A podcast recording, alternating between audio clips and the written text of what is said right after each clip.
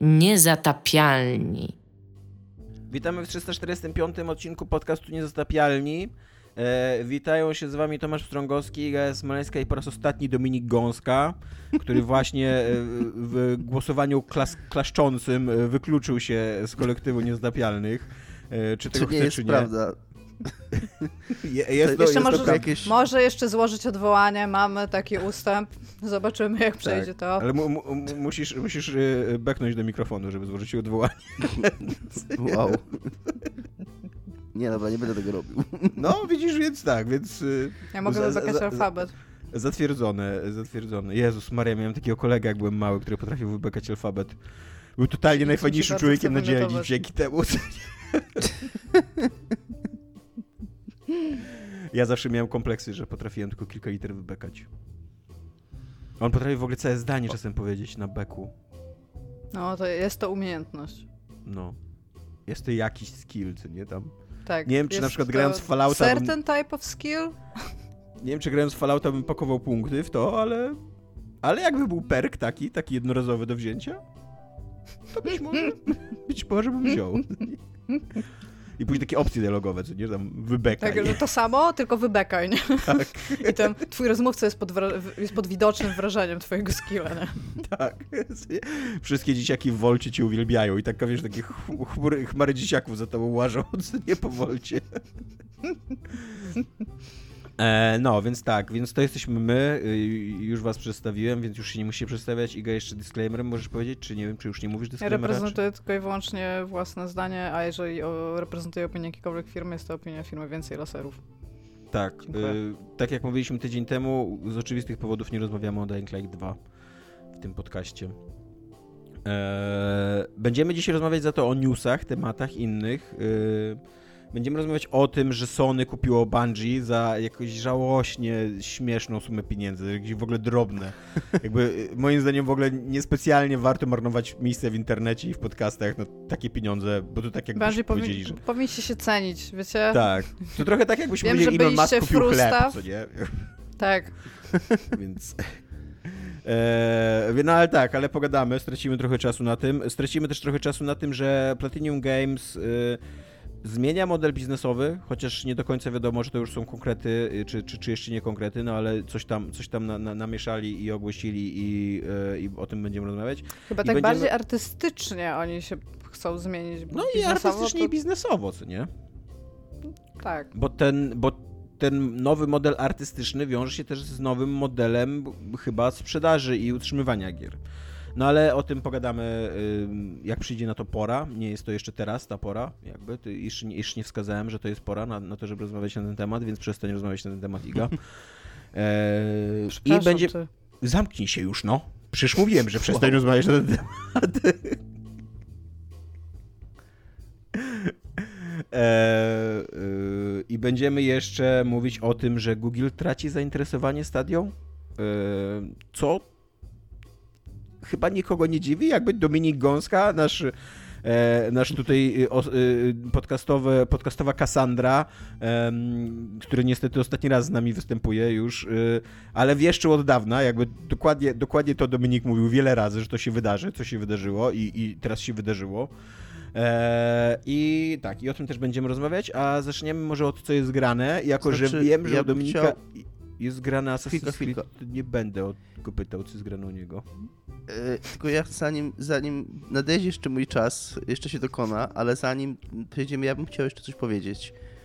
E, nie chciałem ci się wcinać wcześniej, jak zacząłeś odcinek zapowiadać i mówić o tematach, a chciałem jeszcze nawiązać do tego, co powiedziałeś na początku, czyli naszego nie rozmawiania o Dying Light 2. Mhm. E, parę osób i na Facebooku i w komentarzach próbuje nas tak, nie wiem, nie do końca rozumiem, o co im chodzi, próbuje trochę wymusić na nas, że co jeżeli, e, czy, czy jeżeli my, czy my nie możemy, skoro Iga, e, skoro Iga nie może i my po prostu, to nie jest tak, że, mm, wiesz, co, czy, wy nie możecie na bez Igi, nie? I teoretycznie możemy, ale po prostu nie chcemy. Iga jest częścią tego podcastu, Iga nagrywa z nami i e, no po prostu tak, tak to wygląda i nie będziemy o tym rozmawiać, no i tyle.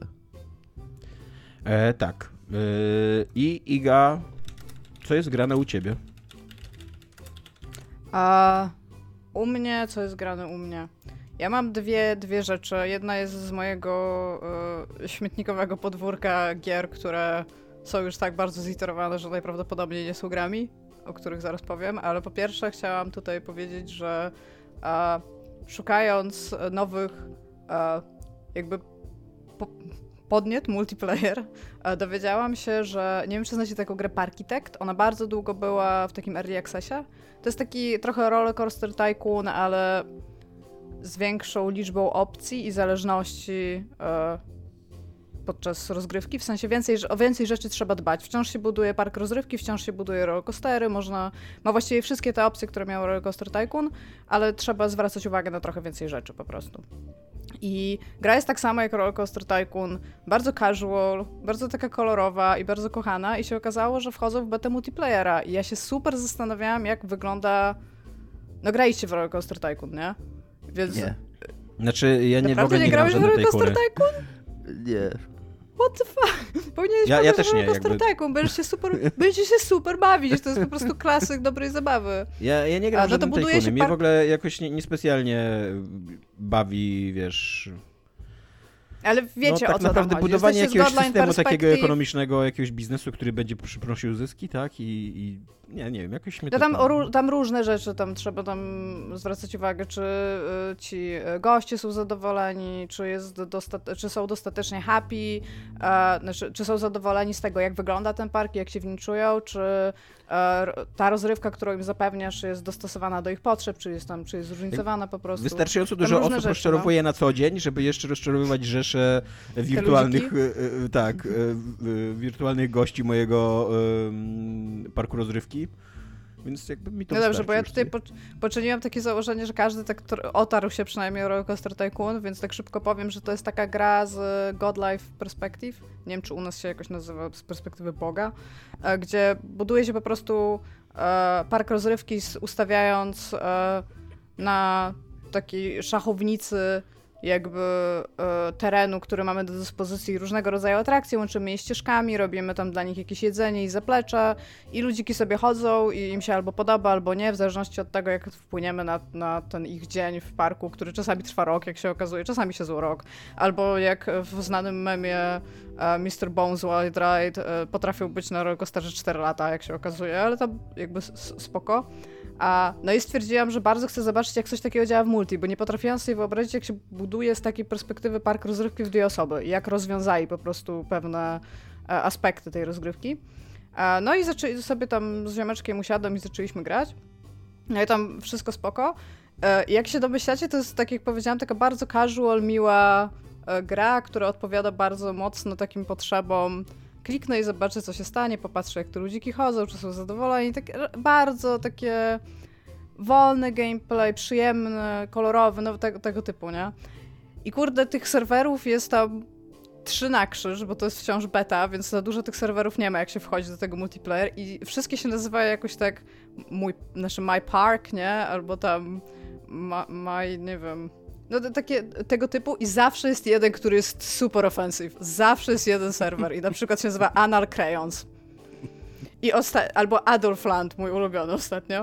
I ostatnio weszłam i było tam i teraz, żeby wam e, jakby przeczytać całość, bo to mnie strasznie rozśpieszyło.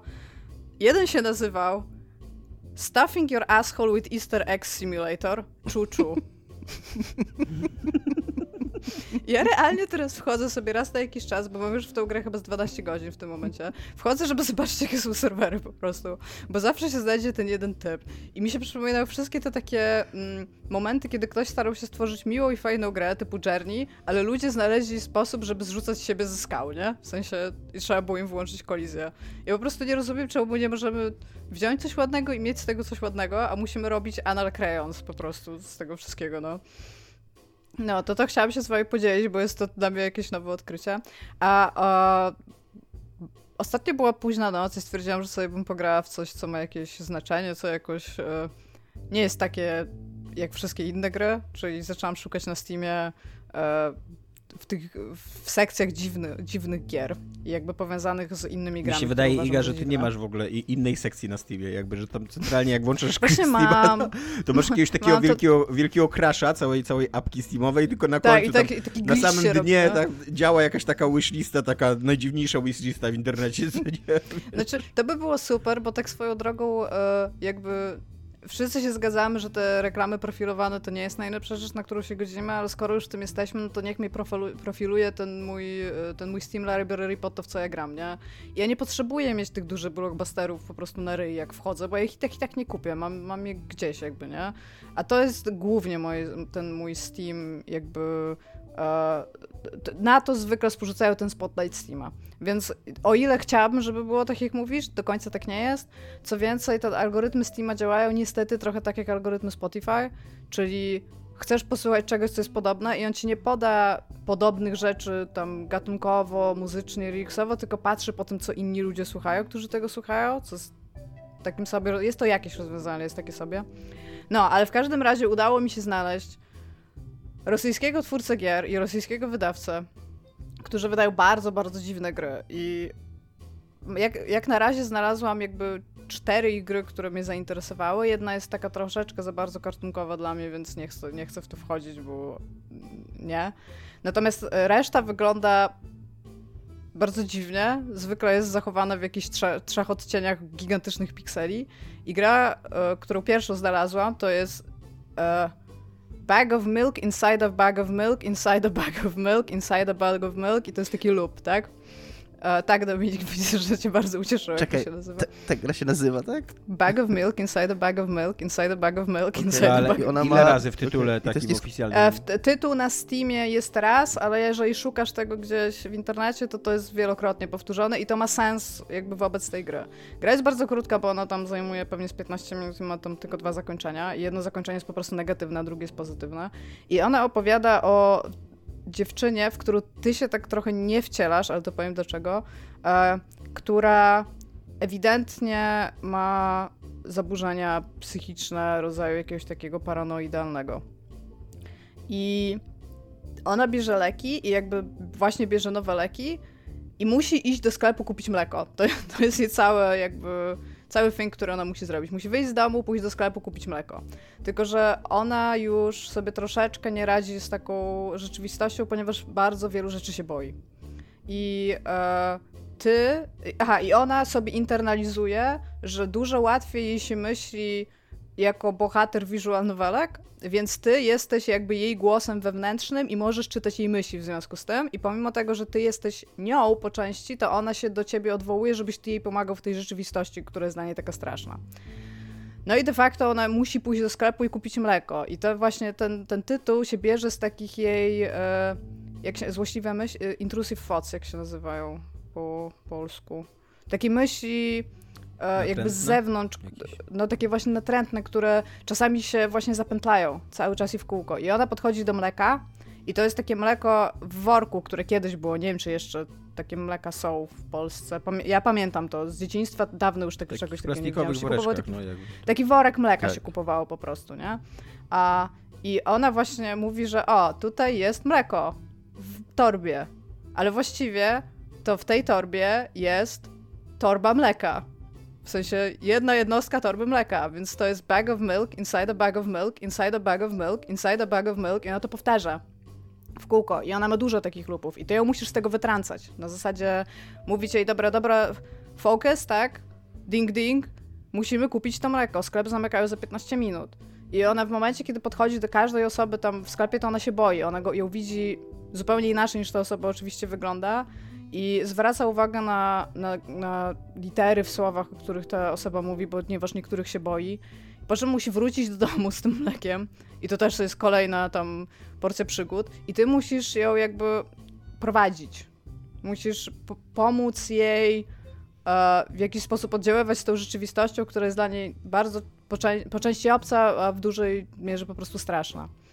No, no i jakby konkluzja jest taka, czy, czy pomożesz jej jakby sprostać temu trudnemu zadaniu, jakim jest pójście do sklepu i kupienie mleka.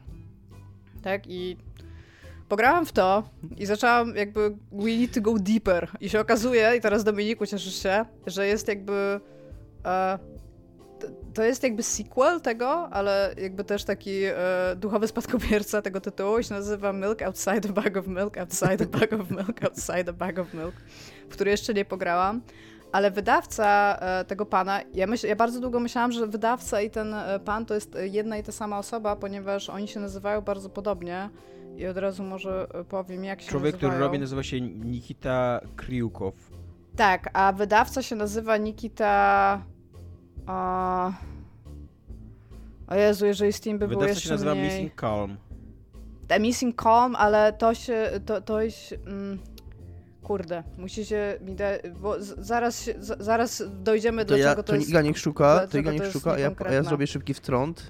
Y, Szybki wtrąd będzie taki, że ja będę jeszcze mówił, y, co jest grane u mnie, ale tak zupełnie Nie, nie, nie, bo nie, ty- nie, Bo ty, Jezus dajcie Maria, mi, jaki- cicho, Jaki sabotaż. cicho, no dajcie. Ja tylko chcę powiedzieć dwa zdania. Chcę No, mów. dwa zdania. Jezus, zaufajcie mi, że wiem, co Nie. robię. Nie, że bo ty grasz Assassin's gram- nie można ci zaufać. Gram trochę ostatnio, gram trochę ostatnio w Danganronpę z tego O, y, tytułu, okej. że weszła do Game Passa i mam takie wrażenie, że dla mnie Danganronpa jest dziwna i, i taka queerki, ale Iga już poszła dużo, dużo dalej i dla, dla niej Danganronpa to jest taki w ogóle mainstream. I ja Jest taki dosyć mainstream. tak. Filthy mainstream, nie takie... Dobra, e, to, to o co mi Takie chodzi, praktycznie, praktycznie AAA, a tam jak opowiadał o takich rzeczach. nie? Bo, bo jest Jakby- też taki. Ten, ten, ten kom, właśnie o którym mówił tutaj Tomek, wydaje też takiego pana, który się nazywa Nikita Kaf. I e, on ma też bardzo dziwnego rodzaju gry, w które też wchodzę. I mi się na samym początku to sprzężyło w tej późnej nocy, kiedy sobie grałam w Milk Inside a Bag of Milk, Inside a Bag of Milk, Inside a Bag of Milk. To mi się to razem sprzężyło. I zaczęłam grać w jego grę, która się nazywa Dominik. Też ci się spodoba. Nazywa się to są bardzo długie y, tytuły, stąd y, przepraszam, że muszę. My name is you and it's the only unusual thing in my life.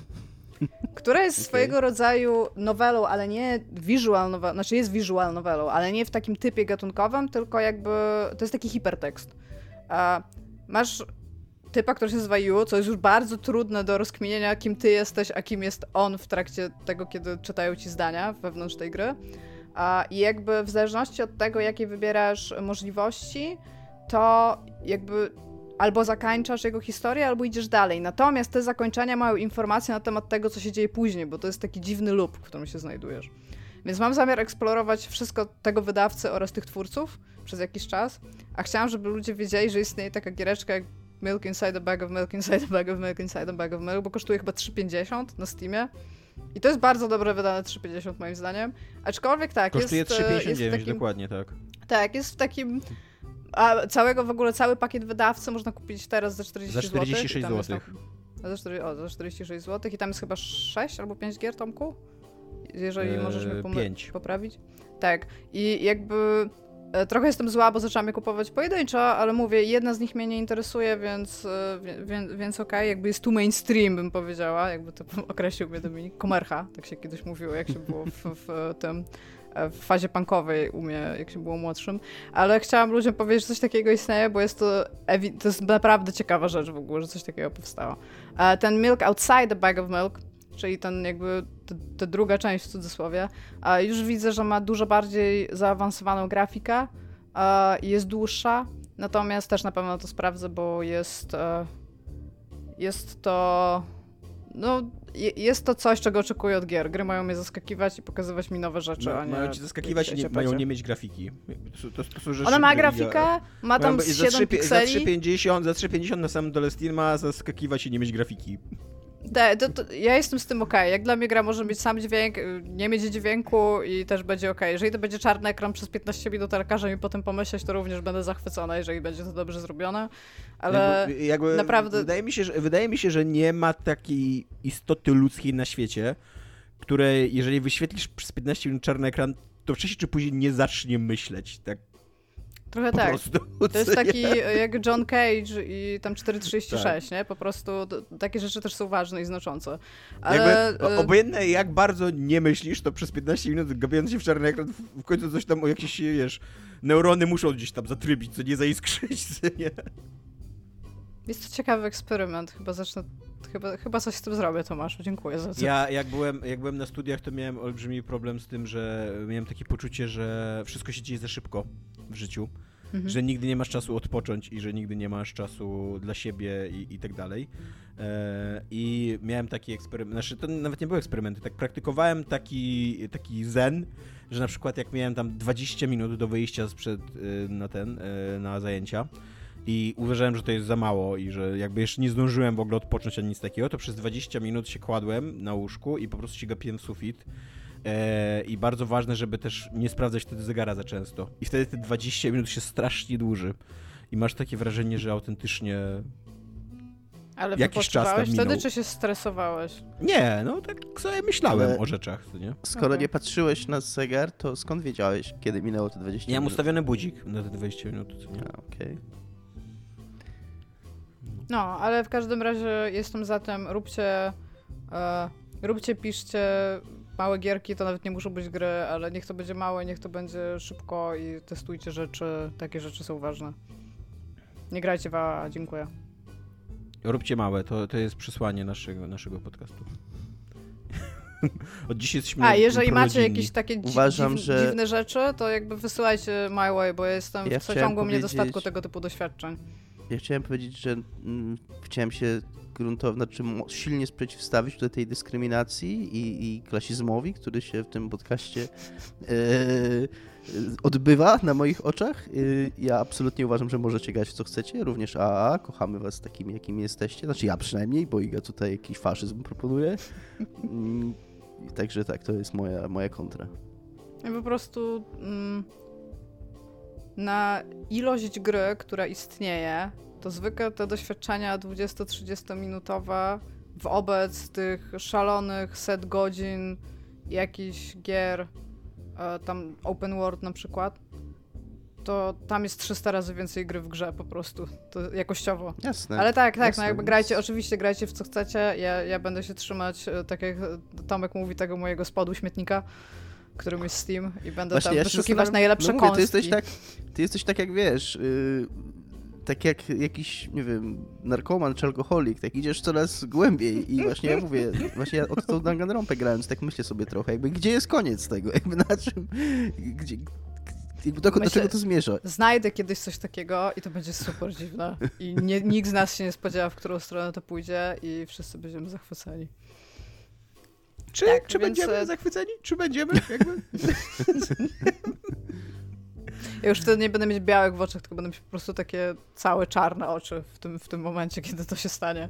I przyjdę i będę mówić takim e, dziwnym językiem, a jeżeli będę mówić po polsku, to tylko addytywnie, tak jak w Biblii.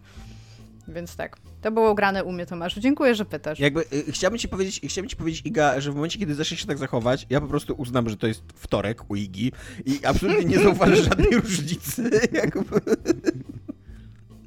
tak, żebyś tylko wiedziała, e, jak, jak ci postrzegam, jak ci odbieram.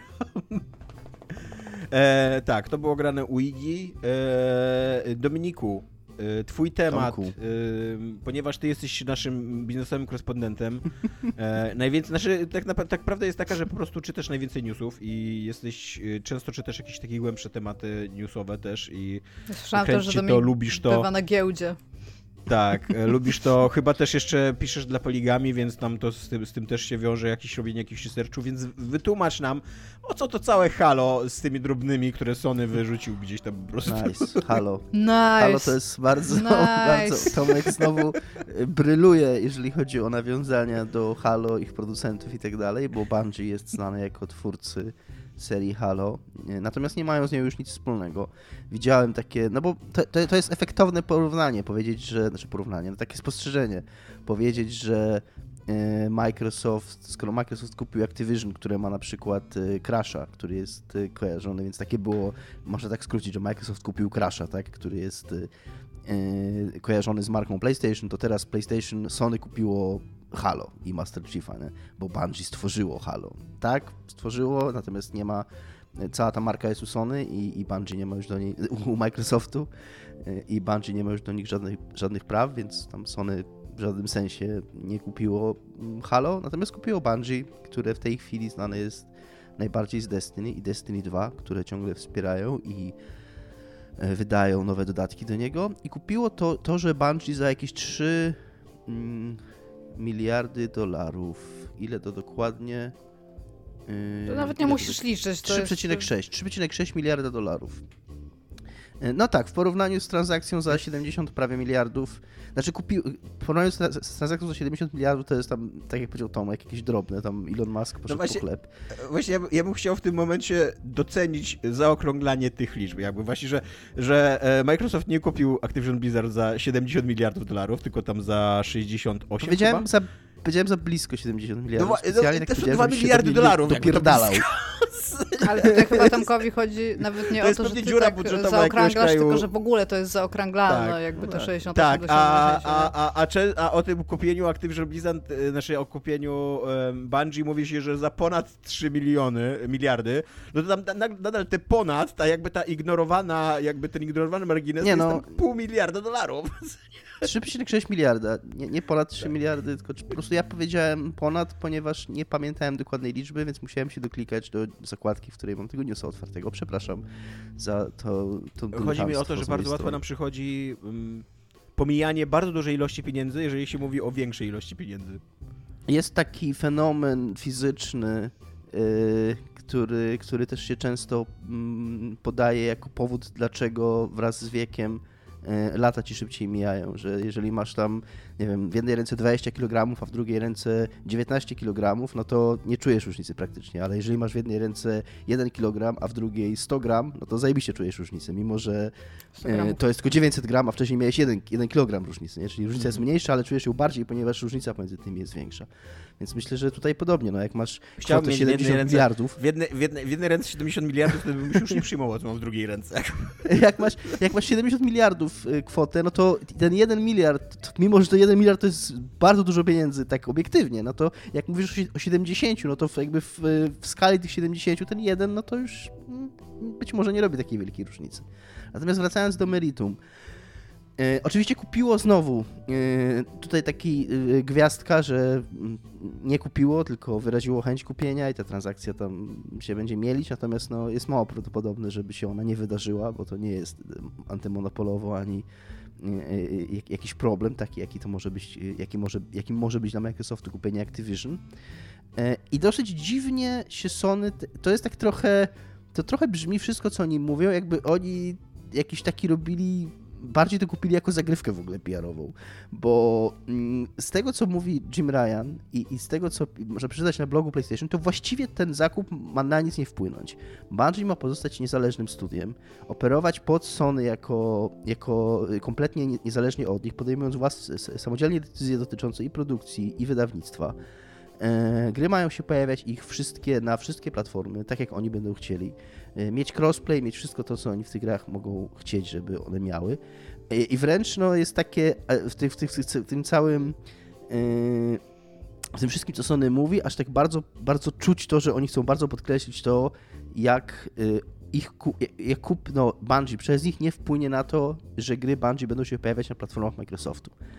Yy, I, I mówię, no trochę to brzmi tak, jakby oni, jakby to był jakiś taki element w ogóle walki z Microsoftem w tej, w tej, w tym no, potencjalnie zbliżającym się jakimś yy, starciu Microsoftu z Federalną Komisją Handlu, chyba tak, amerykańską, yy, która, która się może przyczepić do tego ich, do tego ich zakupu.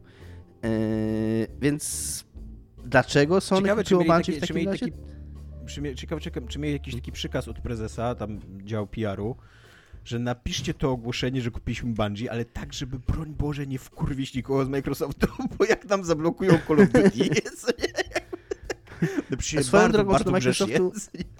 Swoją drogą co do Microsoftu i Call of Duty czytałem ostatnio dosyć ciekawy tekst na PC Gamerze o tym, że jak to Microsoft właśnie tak prewencyjnie robi takie e, umizgi do, do tej Federalnej Komisji Handlu, Tak. e, zapewniając cały czas, że Call of Duty będzie e, wciąż multiplatformowe i tutaj i pojawiła się wypowiedź jednego tam, nie pamiętam w tej chwili stanowiska, ale jak- jakiegoś wysoko postawionego pracownika Microsoftu, która była pierwszą tylko wypowiedzią, jaką ja widziałem, która odpowiadała na te mm, wątpliwości Tomka, w której on powiedział wprost, że oni uhonorują wszystkie dotychczasowe umowy, ale również wszystkie przyszłe części Call of Duty, których te umowy nie, obowiązu- nie obejmują, również będą się pojawiać na PlayStation. Wprost powiedział coś takiego. Nie?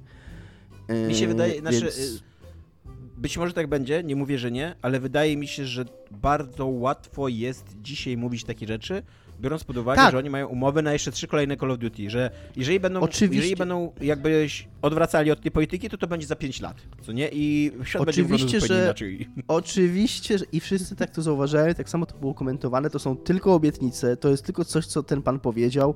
Yy, Wyjść z tego potencjalnych jest mnóstwo, można po prostu przestać robić Call of Duty nazw, albo nazwać to Duty of Call yy, i wtedy powiedzieć, że sorry, ale nie skłamaliśmy, Kole wszystkie Call of Duty się okaz u- Duty of ukazywały. the call. No cokolwiek, Wtedy tak Microsoft, wystrzela, ej, totalnie powinno być tak, że Microsoft powinien powiedzieć, że architektura PlayStation jest zbyt skomplikowana, te ukryte pokłady mocy, oni nie dają rady po prostu zrobić, zrobić Albo na nazwać- konsolę. Albo nazwać, albo zrobić tak jak z Gearsami i nazwać tą kod na przykład, albo call, nie wiem, cokolwiek, no. Więc jasne, są tylko obietnice, no, ale, ale są, takie, są takie ruchy. Wi- Widać, że Microsoft tak próbuje trochę urabiać, lobować może ty, tych y, prawodawców, ustawodawców, czy kontrolerów, czy jak to tam określić. Y, Natomiast co dalej z Bungie i co dalej, i co wyniknie z tego deala ich z Sony, to szczerze mówiąc, no ja nie wiem, bo też y, nie wygląda na to, że Bungie chciało robić na razie przynajmniej coś innego niż Destiny. Żeby to było, na przykład po tym dealu Microsoftu z Activision, praktycznie od razu Phil Spencer się aktywował i tam mówił, że chciałby, y, że, że bardzo chętnie by widział powrót różnych starych marek Blizzarda czy Activision, które nie były eks, eksploatowane przez jakiś czas. Więc jasne, nic nie zapowiedzieli, ale, ale były jakieś takie sygnały jakby od samego początku, taki ferment, że z tego zakupu ma wyniknąć, Starcraft mają wyniknąć Ghost w końcu wyjdzie, Dominik mają wyniknąć jakieś nowe projekty. Ja chcę y, Warcraft Adventures robione przez Double Fine. To jest mój, to jest mój pomysł na No, ten. znaczy, don't get me wrong, Blizzard can suck ass, ale Tima Schafera zawsze przytulę, więc... StarCraft Ghost Ale- ale, przez tych koleś, przez Ninja Theorio. O kurde. Przez, przez kogo? O kur... Przez, Przez Ninja, Ninja Theory, Theory. StarCraft Ghost. A, okej, no. Bez kitu. E, W każdym razie, a z kolei z Activision i z tego deala nic takiego nie płynie. Nie, nie płynie jakaś taka, jakaś taka informacja, że teraz Bungie ma robić coś innego albo robić coś nowego dla, dla Sony. Więc nie rozumiem tak naprawdę, serio, yy, sensu tego ruchu. Być może poznamy Znaczy, go oczywiście za jakiś czas. co, Być, być, może, może, to wszystko... Mhm. być może to jest bardzo prosty ruch biznesowy, gdzie jakby ludzie z Sony policzyli, że kupimy za 3,6 miliarda, a firma zarabia tam powiedzmy pół miliarda rocznie, więc po prostu za 8 czy 9 lat zaczniemy na tym zarabiać, już będziemy na plusie i to jest biznesowo sensowne jakby. Nie, nie, nie żadna rewolucja, żadna zmiana strategii, a przy okazji dostaniemy know-how, powiększymy się na giełdzie, e, zaznaczymy swoją obecność, bo być, wydaje mi się, że dla takiej dużej giełdowej spółki jak Sony e, ważne jest też takie taka świadomość inwestorów, giełdy i, i tak dalej, że oni nadal są w grze, nie? Nawet jeżeli to jest tam ruch dziesięciokrotnie mniejszy niż ruch Microsoftu, no to jednak, y, wiesz, no sam, sam często się śmiejesz, jak dużo psychologii jest w giełdzie, nie? I jak bardzo to jest takie Mm. nienaukowe i no i więc, więc jednak jest coś takiego, co nie? Takie, że okej, my też, my To też jest- kogoś połknęliśmy, co nie? To jest w ogóle fajne i ciekawe, co mówisz, bo też tak dopiero jak ty to zacząłeś mówić, to uświadomiłem sobie, jak my już jesteśmy tak y, przez te wojny konsolowe tak mocno uformowani mm, na sposób takiego patrzenia na te przejęcia, że z nich mają tylko ekskluzywy wynikać y, i jakieś, i jakieś nowe zapowiedzi, że właśnie y, jakby przelatuje nam przed y, mm, tak nad głową taki fakt, że faktycznie to może być po prostu decyzja biznesowa. I, i swoją drogą jest to dosyć paradoksalne i ciekawe, że Sony, firma, która od zawsze praktycznie jest kojarzona, przynajmniej od bardzo dawna, jeśli chodzi o wyścig konsolowy, z najbardziej takimi, z najmocniejszymi ekskluzywami, jakby, że platformy Sony stoją ekskluzywami i teraz ona robi zakup i mówi, że nie, nam wcale nie chodzi o ekskluzywy, a z kolei Microsoft, który, który, któremu tego brakuje, właśnie bardzo idzie w taki przekaz, że oni chcą właśnie, żeby z tego wynikały, oczywiście nie wprost, ale, no ale jakby każdy tak to rozumie i tak te, to z tego ma wynikać, Ja, ja, że ja będą nowe, pytanie mocne gry. do os- Tak? jedynej osoby z naszej trójki, która ma nową e, ko- konsolę nowej generacji Sony. Jak tam ekskluzywy, Tomek? Świetnie, jakby Sony zawsze stało ekskluzywami, więc y, wiesz... e, Nic tylko grasz w te gry od Sony, nie? W zeszłym roku był jeden ekskluzyw, czekam na ekskluzyw w tym roku. Jakby. Więc tak. Eee, ja miałem, miałem jeszcze jakąś myśl dotyczącą tego, ale ona mi umknęła. Więc już nie mam tej myśli. E, fakt, że oni byli wcześniej e, pod Microsoftem i A, właśnie, o udało im że... się wykupić z tego i teraz idą do Sony. Myślicie, że ich cieszy? Właśnie wydaje mi to, to jest ciekawa, to jest ciekawa perspektywa, bo wydaje mi się, że łatwo zrozumieć, dlaczego Sony coś tam kupiło. No, albo tam kwestie marketingowe, albo giełdowe, albo po prostu właśnie czysto biznesowe, albo szukają know-how, no bo to też jest taka wersja, że szukają know-how do takich games as service wielkich multiplayerowych e, platform i akurat to mm, Bungie robi doskonale i, i świetnie się na tym zna. Ale właśnie, że ta perspektywa z kierunku, z, z, ze strony Bungie jest taka interesująca, bo albo to są ludzie, którzy bardzo, znaczy ci zarządzający Bungie, którzy bardzo mało szanują swoją niezależność. Jakby wydaje im się, że szanują, a tak naprawdę nie szanują, bo za, za, cały, czas, cały czas się sprzedają, a później się odkupują. Albo są to ludzie, którzy mają bardzo oryginalny model taki biznesowy dla siebie, żeby właśnie, żeby cały czas się sprzedawać i cały czas y, jakby zarabiać to znaczy, na tym. Tutaj jeszcze coś, o czym, o czym zapomniałem wspomnieć, a teraz mi się przypomniało, jak Tomek mówił, że również nie nastąpi żadna zmiana w kadrze zarządzającej. To znaczy, ma być ten sam prezes, ci sami ludzie tam na tych, na tych najwyższych stanowiskach, też, y, też w, w przeciwieństwie do Activision Blizzard, gdzie Microsoft już mm, prawie że wprost zapowiedział tam wymianę kadr, nie? Ale chyba w przypadku tych innych studiów, akurat nie Activision Blizzard też No tak, to prawda, to prawda, nie? to prawda. Tak, też mi się Prawda, wydaje, ale że właśnie- właśnie... Activision Blizzard miało inne, inną kadrę zarządzającą. E, to być może Microsoft by jej tak, tak ochoczo nie wymieniał. No, więc, y, więc tak, więc to jest ciekawe, czy Bungie na przykład, czy ci ludzie, którzy rządzą Bungie też myślą o tym, że to być może jest tymczasowa sytuacja, co nie, że okej, spędzimy teraz 4-5 lat pod y, Sony, a później powtórzymy manewr, który zrobiliśmy już dwa razy i po prostu zobaczymy, co przyniesie przyszłość. Czy to jest jednak już z ich perspektywy taka transakcja, że okej, sprzedajemy firmę i tracimy ją, co nie, ale już sprzedajemy już autentycznie za tyle kasy, że tam leżymy na pla plackiem na jakiejś plaży i tyle, co nie? E, Każdym końca firmom jest przykro po tym, jak Activision Blizzard dostało taki duży czako i dostały takie małe i tak się... Nie, wydaje, wiesz co, wydaje mi się, że e, chyba wszyscy sobie zdają sprawę, że to jest w ogóle zupełnie inna liga. Że nie? To, Activision co- Blizzard to jest ta cheerleaderka, tak? W tym. Ją Tak. wszyscy zaproszą na prom. Tak, ty dokładnie. Second Znaczy, choice. Activision Blizzard to jest w ogóle cały, e, cały zespół liderski, łącznie z e, w ogóle Mhm. rezerwowymi i tak dalej, co nie? I całym, całym tym autobusem, takim coachem, co nie? I wiesz, i mistrzostwami świata i tak dalej, co nie? A, a, a, a Bungie to jest po prostu tam fajna dziewczyna z twojej klasy i okej, co nie? Super. The Girl Next Door byś powiedział, że to jest taka. Nie, raczej bym Okej. nie powiedział. Nie mam tyle sympatii do Bungie. Jakby uważam, jakby nie jestem wielkim Dobrze. fanem ani Halo, ani Destiny. Mamy coś jeszcze do Tak. dodania w tym temacie, Dominik? Nie. Krzyż na drogę, wszystkiego dobrego.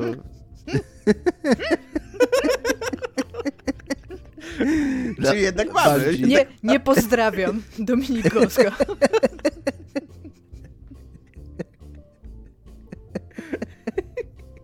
Ja tutaj chciałam Dobra. złożyć wobec kolektywu, wobec kolektywu wniosek, żeby Dominik jednak pozostał w podcaście po tym. I zróbmy sekcję Krzyż na drogę, nie pozdrawiam. Dominik Gąska.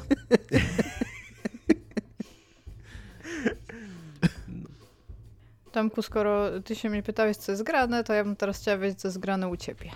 Powiesz mi? E, ja wam napisałem w notatkach, że u mnie będzie, będą grane dwie rzeczy, Psie Pazury i książka Pod osłoną nocy y, Sary Waters, ale y, ani jedna, ani druga nie wzbudziła we mnie na tyle emocji, żeby o nich mówić jednak, bo mm, dzi, dziwi, mnie, dziwi mnie, że Psie Pazury są takim faworytem do Oscarów, szczerze mówiąc. Jakby mówię, we mnie ten film nie, nie, nie, nie, nie, nie, nie wzniecił jakichś emocji. E, I za to opowiem wam o dwóch rzeczach, które wzniecają we mnie emocje. I pierwsza, pierwsza to jest uwaga, uwaga dla wszystkich, którzy nienawidzą intelektualnego Tomka. To jest gra AAA na Nintendo Switch, y, która się ukazuje od ponad tam 30, 30 lat. E, czyli jest to Metroid Dread, e, w którego gram e, od dwóch, trzech dni. Em, I jest e, e, jakby... Dominik chichoczy, bo jego napisała u nas na czacie cycki i to Dominikowi wystarczyło. No bo ty powiesz, powiem wam o rzeczy, która wzbudza we mnie emocje i tak siedzę i tak nie mów tego, nie mów tego, nie mów tego, to napisałam.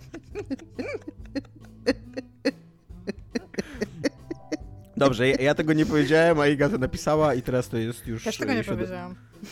Yy, teraz już jest to, teraz już wy też wiecie, a Dominik się Ale ja autentycznie chcę us usłyszeć o Metroid Dreadzie, bo ja w Metroid tak. grałam bardzo, bardzo dużo kiedyś i muszę powiedzieć, że chyba od Wii tak naprawdę nie wracałam w ogóle Wie, do, Wiesz, do co ci powiem o Metroid Dreadzie? To jest chyba trzeci czy czwarty Metroid, w którego ja gram.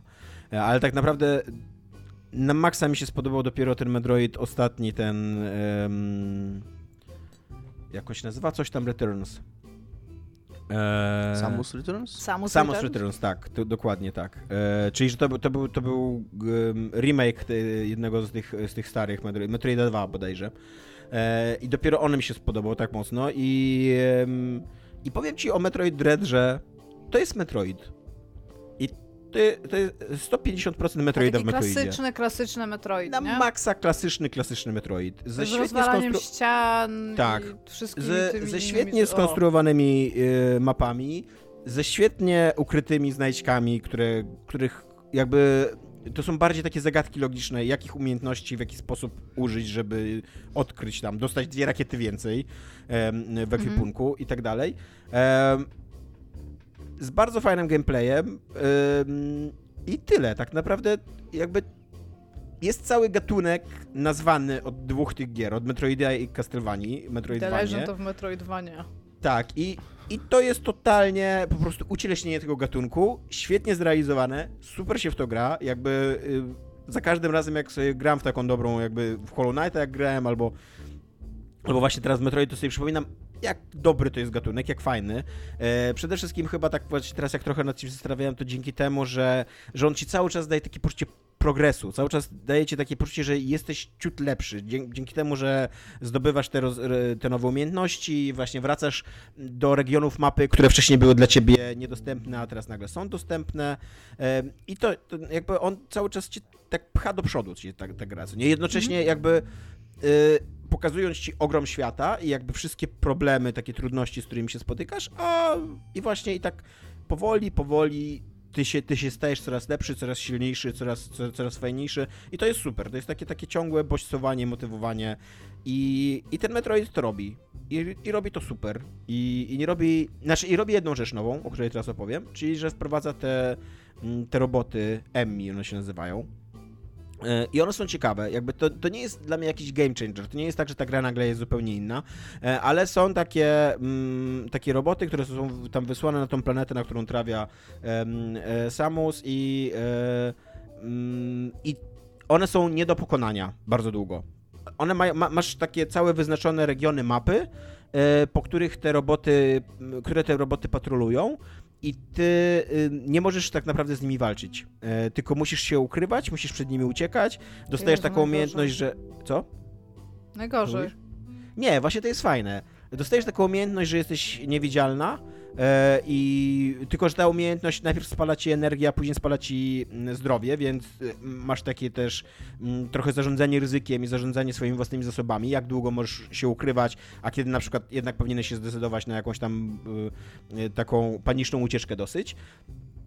I, i to działa, jakby to, to jest bardzo fajne, bo z jednej strony są fajne emocje w tym, bo ten jakby ten game over, który przychodzi, jeżeli zostanie złapany, to jest jednak nagroda. Z drugiej strony, to, znaczy to jest jednak kara. Z drugiej strony ta kara nie jest jakaś bardzo upierdliwa, bo to jest tak tylko, że się cofasz do, do wejścia do tego mm, jakby mm, do tego regionu, który jest pilnowany przez daną Emi, co nie? E, więc, więc to też nie jest tak, że jakoś cię to tam strasznie karze i tak dalej, ale ale sprawia to naprawdę fajną satysfakcję. Za każdym razem e, jest tam też taka prosta później mechanika mm, pokonania tych, tych, tych robotów. Po prostu w pewnym momencie musisz dostać power-upa, tylko że jakby każdorazowo w każdym, e, w każdym tym labiryncie oddzielnego power-upa. To nie jest tak, że jak dostaniesz power-upa, to już od tego momentu wszystkie EMI jesteś w stanie pokonać, nie? Tylko za każdym razem jakby musisz zapracować na tego power-upa, żeby daną EMI pokonać. E, I, I te sekwencje później walk z tymi EMI też, też są ciekawe i też dostarczają ci emocji, bo tam z kolei musisz na tyle jakby zarządzać tym tym labiryntem, w którym jest uwięziona Emi, e, po to, żeby znaleźć miejsce, gdzie ją można pokonać, bo tam jakby musisz geograf... Znaczy tak, no musisz mieć długi kawałek prostej przestrzeni, co nie? E, a, a te mapy są tak skonstruowane, że często musisz jakoś tam uciec, uciekać, żeby, żeby do, dotrzeć do tego kawałka i tak dalej, więc, więc to jest spoko. Mówię, nie jest to żaden, żaden game changer, to nadal jest y, tak y, w, y, w sercu, w, w swoim rdzeniu, to jest po prostu klasyczny Metroid, E, ale, ale tak, ale gra się w niego super, jest totalnie uzależniający. Mam totalnie tak, że jeszcze, jeszcze tylko pół godzinki, jeszcze godzinka, jeszcze dwie godzinki i, i, i całą sobotę później spędzasz nad tą grą, co nie? E, I, I bardzo go polecam, jakby jeżeli, jeżeli brakuje wam takich emocji, albo jeżeli nawet sobie nie zdajecie sprawy, że brakuje wam takich emocji, to to jest, to jest doskonała gra po prostu. Taki, mm, taki produkt głównonurtowy. I to ch chyba nie ma nic bardziej głównonurtowego niż seria, która trwa od 86 roku i, i każda, jej, każda jej kolejna część jest wielkiego, wielkim wydarzeniem i stworzyła cały gatunek dookoła siebie i tak dalej. I, I postać, która jest tam w centrum tego, mm, tej, e, tej serii jest ikoniczna i te potwory, te metroidy są ikoniczne, jakby wszystko, wszystko jest ikoniczne w tej serii. Jakby autentycznie nie ma chyba nic bardziej e, głównonurtowego niż, gra niż się Metroid. robotem, który się nazywa ro Metroid. Tak, tak właśnie. Kropka. Tak. E, więc, więc Metroid Dread Tak polecam. samo jak w y, Zeldzie się gra Zeldem, tak? Tak, a w Tak. Halo się gra robotem, który się nazywa Halo. What, what the fuck, Tomek, co ty mówisz w ogóle? Grałeś w gry kiedyś? E, tak, więc, e, więc polecam. Bardzo fajna giereczka. Naprawdę super mi się w nią gra, super mi się jej doświadcza. Czy ona y, zjada amiibo? Zjada Amiibo, ale nie mam Amiibo, Bo ja więc... mam, bo ja mam takie amiibo, tutaj pokazuję chłopakom Metroida, moje ulubione A, amiibo, bo jest no. miękkie. On jest miękki, to jest super. To jest Metroid I- na tym Amiibo, który ucieka z próbówki, tak? No, znaczy jest na tym, no nie na probówce, ale na tym tanku, w którym były przechowywane, tak. No mówię, ucieka. Jest super cute. ten- No i ja chcę użyć amiibo. W ogóle, w ogóle już... e, Metroid ma taki problem z tymi potworami swoimi koniecznymi, czyli i Metroidem i, i tym X, tym, tym takim pasożytem, który tam przyjmuje władzę nad y, stworzeniami No jeszcze jest ten smok, jak się kosmiczny. Nie pamiętam. Ale, ale za, zarówno e, Metroid, Jest- jak i X wyglądają mega, mega niestrasznie, bo X to jest po prostu taki, taki kleks, który tam sobie lata, a Metroid to jest taka urocza ośmiorniczka. nie taka... E, więc, No tak, no ale jakby Metroid pomylił samu ze swoją mamą, więc on musiał być trochę cute, nie? Jest tam jakiś taki... Ja, ja bardzo lubię to, jak wyglądają Metroidy. Ja uważam, że są super. To Takie kosmiczne meduzy z zębami. Jakby what's not to like, jakby tutaj, no. Ja chciałem powiedzieć, że wiem o tej ikonicznej serii e, tak dużo, że dopiero dzisiaj od was się dowiedziałem, że Metroid to jest nazwa tego potwora. Z jakiegoś powodu myślałem, że to jest nazwa planety, na której, na którą się Nie, udaje nie. ta pani. Dzisiaj dowiadujemy Także- się rzeczy. Także e, podcast niezatapialni, bawiąc uczy, ucząc bawi, nawet prowadzący. Metroid ma niestety y, strasznie źle nazywane planety, znaczy strasznie nudno. To jest chyba najnudniejsza seria, jeżeli chodzi o nazwy planet, bo e, planeta, na, którym dzieje, na której dzieje się akcja Metroid Dread nazywa się ZDR, a ta ikoniczna planeta, na której dzieje się główny, e, ten, ten chyba pierwszy Metroid, e, nazywa się SR-388, więc jakby de, depa, Myślę, że to departament... Myślę, że to jest z, z Antoni Excupurego. Yy, to była asteroida B612, też chcieli tak... Myślę, że to jest przede wszystkim najbliższe tego, jak ludzkość nazywa planety, ponieważ znakomita większość planet, jakie znamy, właśnie tak się nazywa, więc... Tak, to prawda, ale jak e, tworzysz markę science fiction, to wydaje się, że jakby więcej pomysłowości można w to. Ale, ale z drugiej strony, z drugiej strony dzieje się, dzieje się, wyjdzie teraz tri Triangle Strategy. To, to jest oficjalny tytuł tej gry, jakby, jakby więc, więc co my wiemy o tytułach, co my wiemy o robieniu wielkiej kasy? Być może nic. Ja, ja, ja wiem, że my się śmiejemy z tej nazwy, ale ją bardzo wspieram.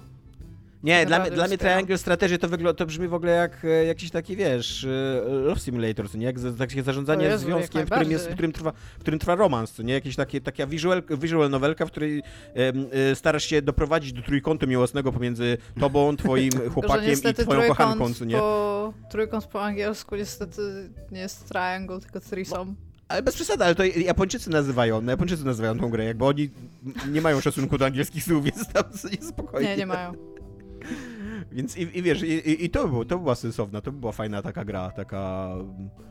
mm, Taka strategia, taka Turówka, strategia strate- turowa, tak, gdzie Ale masz taka, trzy wiesz, postaci. taka naprawdę tak. A trudna, propos- nie? A propos gier i, I a musisz propos je braku ustawić na plaży tak, że, znaczy na planszy tak, żeby wiesz, wszystkie końcówki e, wykorzystywane do seksu pasowały do otworów wykorzystywanych do seksu drugiej postaci, co nie?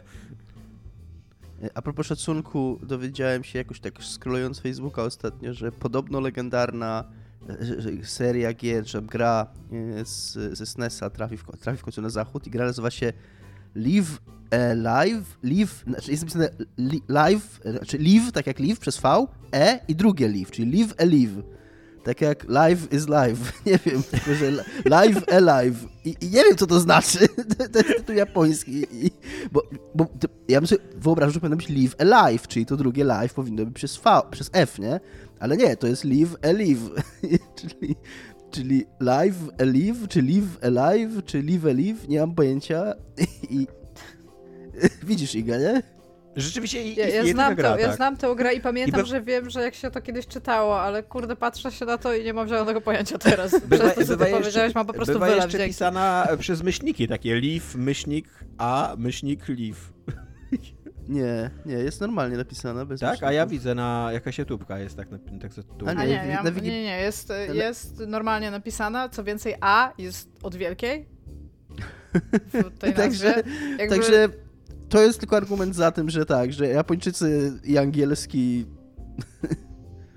W sumie trochę nie wiem, czy to jest japońska gra. Tak, Square Enix. Jest, jest, totalnie. Tak. Life Alive chyba to się tak, no nie, wiem, nie, nie wiem co to znaczy Life Alive. Life is life, no nie wiem. Life Alive, dwukropek Triangle Strategy. Live Alive może to jest, w sensie przeżyj coś na żywo. No ale to... No to nie, To nie ma totalnie sensu, nawet po polsku. Przeżyj coś na żywo, jakby przeżyj, to już jest na żywo. Tautologia the game się powinno A, rozumiem, że alive, tak jak alive razem napis- było napisane, tylko że jest osobno i to jest jakaś taka gra słowna. Tak, ale też To brzmi jak coś, co Japończycy by wymyślili. Powiedzmy, że ty do mnie przychodzisz i mówisz, że Iga, y, gramy w, nie wiem, w planszówkę, ja mówię, nie mogę, muszę zrobić live'a jako, jako rzeczownik, że muszę teraz streamować na przykład, nie? I więc teraz live alive. Na zasadzie, No, że No tak, przeżyj a- tego, tego live'a, tak? To coś na żywo. Ale to nie, nie, nie mam zamiaru tutaj wchodzić jako- głębiej. Rozumiesz to jako właśnie alive, napisane razem, tylko że napisane Tak, osobno. live alive. No, Żyj żyjąc, żyj żywy. Żyj żywy. Także tak. Ta, ta długa dygresja mm, prowadzi nas do wniosku, że absolutnie Triangle Strategy mógłby być grą o trójkącie miłosnym. A mi się bardzo podoba ta gra, bo mi się, mi się strategie kojarzą z matematyką, matematyka mi się kojarzy z geometrią i totalnie to kumam, jakby kupuję to. No bo e, Wyrazy to, jest w ogóle, to jest w ogóle tytuł, to też jest, to też jest przedziwne, bo to jest tytuł oparty na e, mechanizmie mm, e, moralnym. Papier, kamień, etycznym. nożyce. Nie, nie, A, nie, nie. okej. Tam chodzi o to, że będziesz, miał trzy, że będziesz miała trzy ścieżki jakby do wyboru, takie wiesz, jaką jesteś postacią, jak, jak, czy jesteś tam, nie wiem, Mhm. strategiem, czy jesteś jakimś tam moralistą, czy czymś takim. Już nie pamiętam, jakie te trzy ścieżki są, co nie? Więc to, to jakoś tak, co nie taki... No nie, w każdym razie Metroid Dread to jest fajna gra i jej tytuł ma bardzo dużo sensu, jakby. Tłumaczymy tutaj też Dominikowi, że Metroid to jest po prostu główne zagrożenie w serii Metroid. Co nie, jakby ma, to, to ma sens. To jest tak jak Alien, jakby Metroid, Alien. Zresztą mm, Alien był jakąś tam inspiracją dla Metroida, co nie? E, a druga rzecz, którą chcę dużo mniej polecić, to jest książka Kwiaty w pudełku, Japonia oczami kobiet, y, Karoliny Bednarz. Ja ją słucham w audiobooku, więc jeszcze przeczytam, że czyta ją Katarzyna Puchalska i czytają dobrze, jakby tak poprawnie po prostu. Nie jest to tam czytanie, na które super zwracam uwagę, ale nie jest też tak, że mi przeszkadza w czymś. Jest takie porządna, profesjonalna lektorka, nie? E, Jest to książka o sytuacji kobiet w Japonii, e, napisana przez właśnie Karolinę Bednarz. Karolina Bednarz jest jedną z prowadzących wydawnictwo Tajfuny e, i ona, miała, ona prowadziła też taki podcast Tajfunowe Przypisy i ja w związku z tym miałem, em, tak, ja w związku z tym miałem bardzo duże oczekiwania od tej książki. Iga to pokazuje serduszko, ja też tam Ja pokazuję serduszko, bo ostatnio będąc w Krakowie niechcący natknęłam się na księgarnię tą jakby stacjonarną Tajfun. Tajfuny właściwie. Mhm. I byłam tak zachwycona samą tą księgarenką, bo to jest mała księgarenka. E, nie pamiętam na jakiej to jest ulicy na Augustiańskiej. No w każdym razie na Kazimierzu sobie w ogóle przechodziłam i tak nie mogłam sobie stamtąd pójść. Stałam się, patrzyłam przez, przez e, no tą witrynę jakby sklepową, bo to jest takie Małe coś w jasnym drewnie, stylizowane na oczywiście estetykę japońską, gdzie po prostu jest tych książek, nie wiem, z 16 w całej księgarni. Ładnie ten i po prostu przyszłam do domu, znalazłam tą księgarnię, znalazłam to wydawnictwo i teraz ty mi mówisz, że to jest pani, która prowadzi to wydawnictwo i jakby puzzle się połączyły w moim życiu, wiesz? Jest taki czasami moment, że, że tam, że kropki się stykają, nie? Super, bardzo pole. Strony też mają super.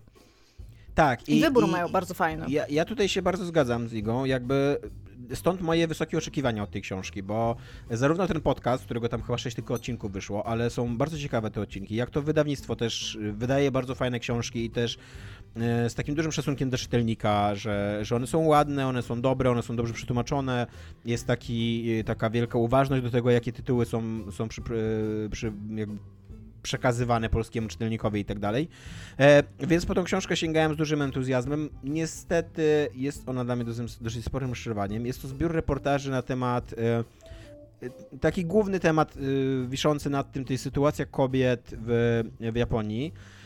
I niestety jest to taka książka, która z jednej strony próbuje zrobić coś, tak odczarować Japonię, jakby w oczach europejskiego czytelnika, jakby, że to nie jest tam kraj, kurde, takich kobiet laleczek i jakichś tam super, super skromnych ludzi i tak dalej, tylko że jest to kraj, który się boryka z normalnymi problemami społecznymi, tak jak wszystkie kraje, że, że seksizm i tam e, jakby sytuacja kobiet są wielkim problemem w, te, w, te, w, te, w tym kraju. E, są rozdziały tam o aborcji, która jest legalna w Japonii od dawna, ale jako, że jakby świadomość antykoncepcji jest bardzo niska w, w społeczeństwie japońskim, to ta aborcja jest często takim nie najsensowniejszym wyborem życiowym, jakby, bo staje się takim trochę środkiem antykoncepcyjnym, co też jest zdrowotnie jakby nie, e, nie, nie, nie, niezbyt e, pozytywnym zjawiskiem. Moż, można lepiej. Tak, tak. Można lepiej jakby zarządzać dokładnie swoi, swoimi prawami reprodukcyjnymi niż y,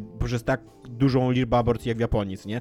O edukacji seksualnej, o pornografii, o jakby różnych tematach tabu, o sytuacji kobiet na rynku pracy, um, o, o sytuacji kobiet w rodzinie. E, jest też rozdział o takiej przemocy seksualnej w rodzinie, o pedofilii i mam wrażenie, że Karolina Bednarz, jakby idąc w kierunku odczarowania Japonii w oczach polskiego czytelnika, poszła trochę za daleko. Jakby narysowała, znaczy z, z, z, zrobiła, jej książka odrysowuje taki obraz Japonii yy, jako kraj, jako strasznego kraju. Jakby po prostu to, to jakby ona poszła w drugą stronę już zupełnie. To, tylko, tylko negatywne zjawiska są nakreślane e, i jakby przejmuje taki dominujący obraz tej książki to jest trochę taki, mi się wydaje, taki właśnie orientalizm na opak, co nie? Że z kolei, tak jak się czasami, czasami się przedstawia na przykład kraje afrykańskie tylko poprzez głód i tylko poprzez, e, poprzez właśnie choroby, Wojna. AIDS i tak dalej, co nie? Jakby, no, to są wszystko, jakby każde społeczeństwo, każda kultura jest bogata i wielowymiarowa. I, I przedstawianie jej tylko właśnie w takim negatywnym kontekście i to jeszcze w takim skrajnie negatywnym kontekście, takim, takim podbijaniu, co nie, jest, yy, no jest dla mnie trochę też takim właśnie orientalistycznym podejściem i ta książka idzie w tym kierunku. Yy, I jakby ona, ona, jakby, ja bym w ogóle nie chciał odwiedzić tego kraju, szczerze mówiąc, Japonii, po przeczytaniu tej książki, to jakby taki bardzo negatywny, bardzo, bardzo antykobiecy, straszny wy, wy, wydźwięk ma ta, znaczy yy, ta, ta, ta Japonia, taki straszny, straszny wizerunek dostaje w tej książce. A jestem prawie przekonany, że są w Japonii również szczęśliwe kobiety, że ta kultura japońska, pomimo że tego, że jest bardzo tradycjonalistyczna, też to, to jest trochę taki, taki że ona trochę jest takim, plasuje się w takim e, rejonie trochę jak polska kultura, że zarówno polska, jak i japońska kultura stawia kobietę w uprzywilejowanej pozycji, ale jednocześnie odbierając jej podmiotowość, co nie? I to oczywiście jest problem i jakby bardzo słusznie feministki to mm, krytykują i tak dalej, ale również wiele kobiet się w tym tradycjonalizmie odnajduje i to też jest doświadczenie kobiece moim zdaniem i jakby też warto o tym pisać. E, nie tylko, nie, nie tylko to krytykować, ale też spróbować zrozumieć, co jest takiego pociągającego dla wielu kobiet, które się odnajdują w tych tradycyjnych rolach mm, rodzinnych, y, pracowych i tak dalej, tak dalej. Jakby można na ten temat mówić więcej niż tylko walić w to jak w bęben, tak, co nie? Jakby, e, a tutaj w tej książce w ogóle nie ma jakiejś żadnej innej perspektywy, co, co jest dla mnie problematyczne, bo jest to książka o innej kulturze i właśnie tak takie zaczernianie jakby obrazu tej kultury, no w, mnóstwo takich e, flag ostrzegawczych, co nie, uruchamiało mnie. Jakby tak, że, że na początku czytałem, e, słuchałem tej książki z takim mega zaciekawieniem, takim, że okej, okay, w końcu to jest książka przedstawiająca Japonię z innej perspektywy, a im dalej w las, im, im jeszcze mi tylko jeden rozdział został, więc już prawie ją kończę, im dalej w las, tym mam takie poczucie, że czy nie za daleko jesteśmy w tym lesie? Jakby, co nie, czy, już, czy, czy, czy już nie za głęboko weszliśmy? I zwłaszcza, że czasem tam dochodzi wręcz do takich jakby nadużyć, co nie? Jakby mm, takich intelektualno-emocjonalnych, że jakby jest rozdział o przemocy seksualnej w E, I zarówno, I zarówno ten problem z, tymi, z tym molestowaniem w metrze, bardzo znany problem w, w, w ogóle na świecie, co nie? Jakby taki nagłośniony, i też problem o, o przemocy seksualnej w ogóle, jakby w społeczeństwie, w rodzinach i tak dalej. I ten problem jest przedstawiany poprzez y, postać, która była ofiarą pedofilii w rodzinie.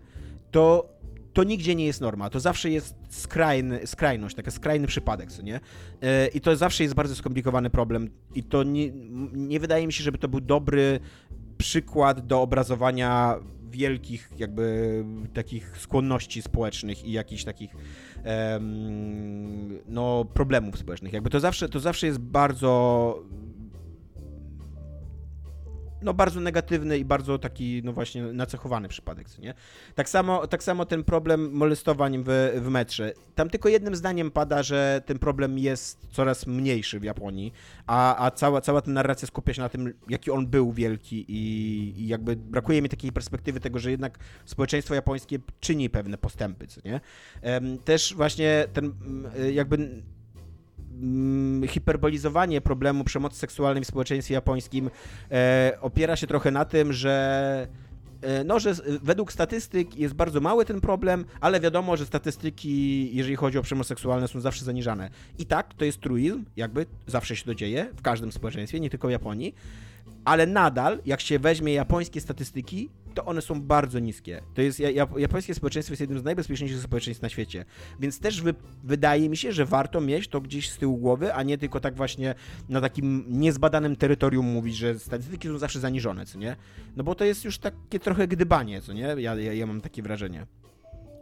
Eee, więc, no, więc... Yy je, są tam ciekawe historie, jakby takie właśnie jednostkowe, co nie? Jakby to są, ona ma bardzo ciekawe, bardzo ciekawe rozmówczynie, e, jakby cytuję japońskie feministki. Wydaje mi się, że jakby głos japońskich feministek w Polsce nie jest specjalnie, specjalnie znany, więc, więc warto po niego sięgnąć. Właśnie te historie takie ludzkie, jakby je wyjąć, wyjąć trochę z kontekstu tej książki, one są poruszające i, i, i świetne i, i są uniwersalne jakby. To są problemy, które dotykają każdego społeczeństwa, nie? I pod tym względem być może ta książka odniosła jakiś sukces, żeby pokazać, że Japonia jest po prostu społeczeństwem, które się boryka z problemami tak jak wszystkie inne społeczeństwa I, i, i to jest spoko, tylko że Japonia nie jest tylko takim społeczeństwem, co nie?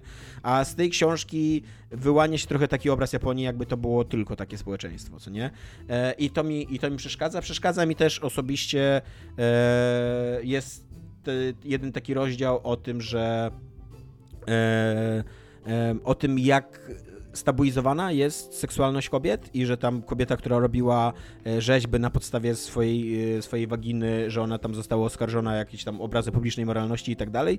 I były takie bardzo tabloidowe, sensacyjne porównania, że, że z jednej strony ta, ta rzeźba jest jakoś tam właśnie na, na, napiętnowana i, i cenzurowana i tak dalej, a z drugiej strony sprzedaje się komiksy pornograficzne i, i tak dalej. I, to, I to jest takie na maksa tabloidowe porównanie, bo jakby nie ma co krytykować pornografii jakby w obronie tej rzeźby. Jakby obie te rzeczy chyba w jakiś sposób powinny egzystować, a nie tak właśnie tak, taki, taki nowy purytanizm mi się to przypomniał, co nie, że jakby w obronie tej, tej, tej kobiety jednocześnie napieprzamy w, jakąś, w jakiś bardzo mhm. no istniejący, istniejące zjawisko. Jakby pornografia jest i, i tyle. Co będzie pornografia będzie.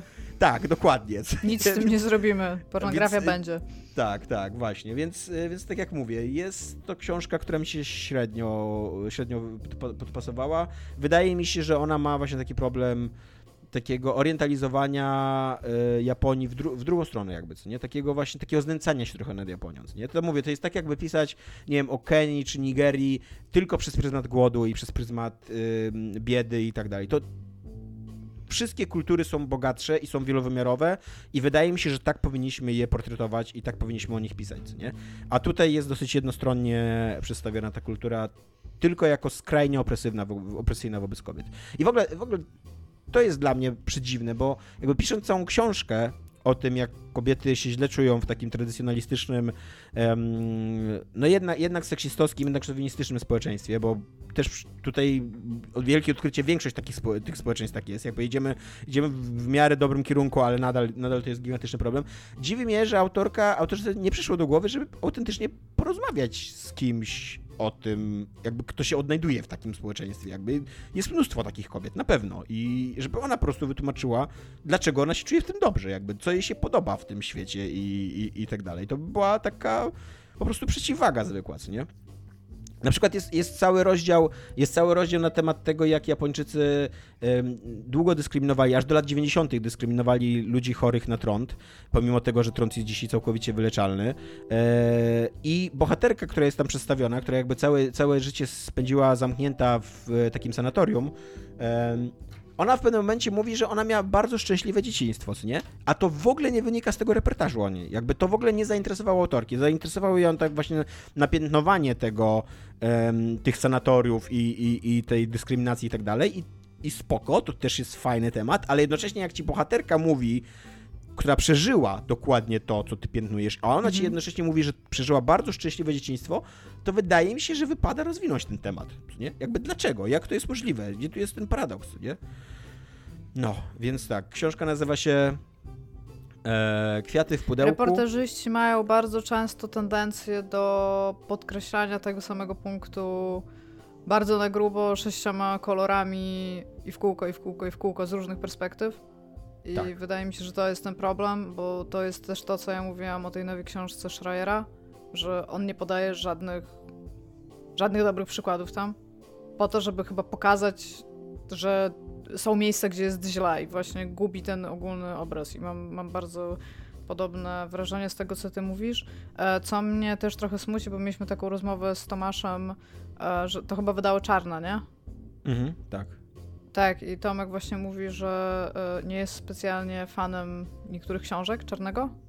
Tak. Nie wiem, czy tutaj Tomek nie, chcesz wchodzić jest, w. Znaczy, mogę powiedzieć tak bardzo. Kategoryzację, ogólnie, o tak. Nie jestem, nie jestem fanem um, wielu reportaży wydawanych przez wydawnictwo Czarne, mówiących o obcych kulturach, ale pisanych przez Polaków, bo uważam, że wiele z nich, również wiele głośnych i nagradzanych, jest powierzchownych, a praca i research włożony w ich napisanie jest dosyć skromny, biorąc pod uwagę to, że to są książki pisane o innej kulturze, czyli o gigantycznym, trudnym, bardzo skomplikowanym i wieloaspektowym problemie. Nie powiem tutaj, że te kwiaty w pudełku są taką książką, bo to mi się wydaje akurat, że bardzo duży research, jakby, że jest z szacunkiem napisana ta książka do kultury japońskiej. Być może jakby źle, jakby sama autorka może nie uradziła tego, tego tematu, ale jakby nie, nie doszukiwałbym się tutaj jakiegoś lenistwa takiego warsztatowego, ale jest wiele takich książek, które budzą we mnie negatywne uczucia i no. I Aczkolwiek co, ja zachęcam... No nic, no po prostu chciałam, żeby, bo ja mam taki problem z, z tym, co robi Czarno, bo ja bardzo lubię to wydawnictwo. To jest chyba moje ulubione wydawnictwo, że o to chodzi, bo mają bardzo dużo fajnej literatury, no faktu i reportaży właśnie. Tak. A, ale właśnie o ile jeszcze kilka lat temu miałam takie wrażenie, że co wezmę książkę Czarnego, to to jest po prostu strzał w dziesiątkę i mi się super podoba, to ostatnio najprawdopodobniej przez to, że po prostu coraz więcej książek wydają, w sensie tak ilościowo na rok. Jest coraz tak. po prostu kiedyś to było dużo mniej tytułów, teraz tych tytułów jest bardzo dużo. I też mam takie wrażenie, że te książki to jest taki trochę hit or miss. I jak Tomek o tym powiedział, to ja tak zaczęłam się zastanawiać i przejrzałam te książki, które czytałam i rzeczywiście jest coś jest coś w tym, co Tomek powiedział, albo może się zasugerowałam za bardzo. Tylko ja, bym, ja bym jednocześnie też nie chciał, żeby tutaj jakichś, wiesz, y, takich ogólnych ja sądów tak, bardzo tak, tak, nie tak. wygłaszać, bo ja czytam teraz drugą książkę, równolegle drugą książkę y, Czarnego, Śladami Steinbecka, e, napisaną z kolei przez Holendro o Ameryce i to jest rewelacyjna książka, jest bardzo głęboka, taka przemyślana wizja współczesnej Ameryki tam zarysowana i, i, i tak samo jest pewnie mnóstwo dobrych polskich reportażystów, którzy wydają w czarnym i też piszą o obcych kulturach, tylko nie wiem, być może ja na nie nie trafiam, a być może one nie wywołują we mnie takich gwałtownych emocji jak Ja, mi się ostatnio wydarzyło przeczytać książkę, którą dostałam, a, a, a nazywa się Donikąd, też jest czarnego, a napisał ją Michał Mil Milczarek, a, który jest e, doktorem filologii rosyjskiej i to jest mhm. opowieść o, o, znaczy to jest taka książka na ileś rozdziałów różnego typu, tak naprawdę różnego typu, inaczej napisanych, które są jego przemyśleniami na temat tego, jak podróżował na skraj Rosji, na ten taki bardzo, bardzo wschodni kraniec Rosji po prostu. Tylko, że ta książka ma to do siebie, że ona nie jest stricte reportażem, ona jest bardziej taką pocztówką z tych miejsc, zupełnie subiektywnymi przemyśleniami autora. I mi się ta książka bardzo podobała, natomiast co powiedzieć, bo ja ją polecam, natomiast pierwsze dwa rozdziały to jest taka grafomania, one, one są potem potrzebne, bo czasami się do nich odwołuję, ale jest tragiczny porządek tej książki. Ja nie wiem, co tam się stało, bo ja ledwo przez to przebrnęłam. I tam dosłownie to jest taka naprawdę grafomania najgorszego sortu. Reszta jest bardzo, bardzo dobra. No, no i właśnie w związku z tym rozmawiałam z Tomaszem na temat Czarnego i autorów. Ale tak, no. Przepraszam, e, tak, tak chciałam no, się e- zapytać, bo to mi się wydawało ciekawą myślą, żeby może o tym porozmawiać. Mm, musiałbym mówić po nazwiskach i po tytułach i też musiałbym trochę zdradzić e, kuchnię, skąd wiem niektóre rzeczy o książkach Czarnego, a wiem, bo pracowałem w Wirtualnej Polsce jako mm, redaktor naczelny portalu o, o literaturze, więc miałem no trochę taką insiderską wiedzę na temat tego, jak powstają niektóre książki i jak są wydawane, redagowane i marketingowane.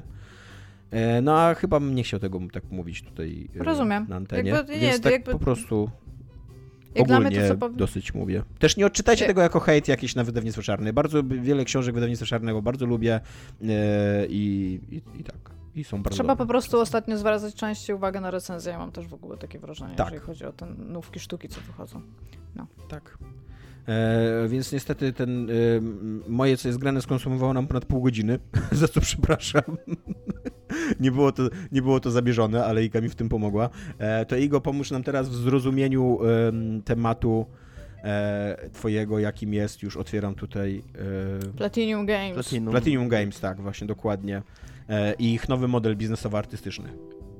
No to Platinum Games e, oraz osoba zarządzająca, e, czyli pan Atsushi Inaba, ostatnio dali wywiad magazynowi Famitsu, w którym rozmawiali właśnie o, o, tym, o czym Tomek powiedział, czyli zmianie jakby podejścia artystycznego, które ma też swój od, jakby oddziaływanie najprawdopodobniej na ich wa warstwę działania tego jako biznesu, jakby całego Platinum Games.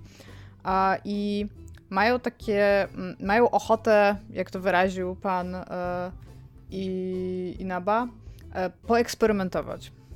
O ile widzą, e, jak, jak się wyrażą, o ile widzą e, wciąż wartość w robieniu e, projektów typu Bayonetta, czyli w takich e, jakby e, projektach, w których, no, znanych najprawdopodobniej najbardziej, znaczy teraz najbardziej kojarzonych z Platinum, tak, czyli e, grach e, akcji opartych tam na skill odblokowywaniu combo, które przechodzi się raz z takim dobrze złożonym z ręki levelu, na rzeczy, które mm, byłyby w stanie w jakiś sposób bardziej wyrażać artystyczną wizję eksperymentalną, ponieważ jak powiedział pan prezes Inaba i mi się Większość ludzi powie, że to jest naiwne, ale ja nie mam w ogóle słowa na, naiwne w moim słowniku, staram się je ostatnio wyrzucać. Powiedział, że nie widzi sensu, żeby Platinum istniało jako firma, która przynosi zyski, natomiast e, nie daje, e, nie przekracza pewnych barier e, postępowości, nie, nie wiem, postępu w grach i że uważa, że jeżeli miałaby tylko przynosić zyski, natomiast e, nie rozwijałoby tego medium, no to równie dobrze ta firma może przestać istnieć. Co najprawdopodobniej powinni wziąć do serca in, inne firmy duże giereczkowe. Natomiast e, w tym wywiadzie e, jakby pojawia się również temat ich podejścia do modelu biznesowego gier, gdzie jest wspomniane to, że chcieliby najprawdopodobniej spróbować coś z takimi grami as a service, takimi live games, a natomiast jakby nie ma dużo szczegółów, e, jest tutaj e, jakby wspomniany w tym kontekście e, projekt wicedyrektora Platinum, czyli Hideki Kamiya, który to w tym momencie robi projekt GG, który ma być takim ukoronowaniem tej serii, która się rozpoczęła od Beautiful Joe. Kiedyś bardzo, bardzo dawno temu.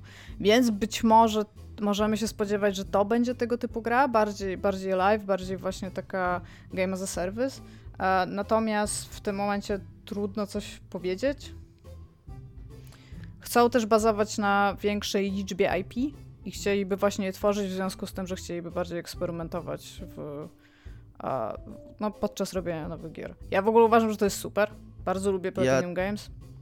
Tak czytając te, tego newsa i widząc go w różnych serwisach, miałem taką myśl, jak dużo zależy, znaczy to nie jest jakaś super świeża myśl, ale yy, byłem dosyć zadziwiony, jak można różnie interpretować ten sam wywiad, bo ten news się pojawiał w dwóch kontekstach. On się pojawiał w kontekście takim, że wow, Platinum takie ambitne i że ma takie wielkie plany i że właśnie chcą rozwijać to medium, a z drugiej strony Platinum się staje nowym Ubisoftem, bo chce robić gry as a service, nie? I to jest z tego samego wywiadu. Plus to jest jeszcze mm -hmm. wywiad po japońsku, który przecieka do nas przez jakieś tłumaczenia. Tak, i tylko jedno yy, tłumaczenie, to mi się też podoba. Wszyscy się odwołują do tego samego więc, tłumaczenia. Y, co, co tak naprawdę te, oni tam zostało w tym wywiadzie powiedzieli, ale to nie do końca wiadomo.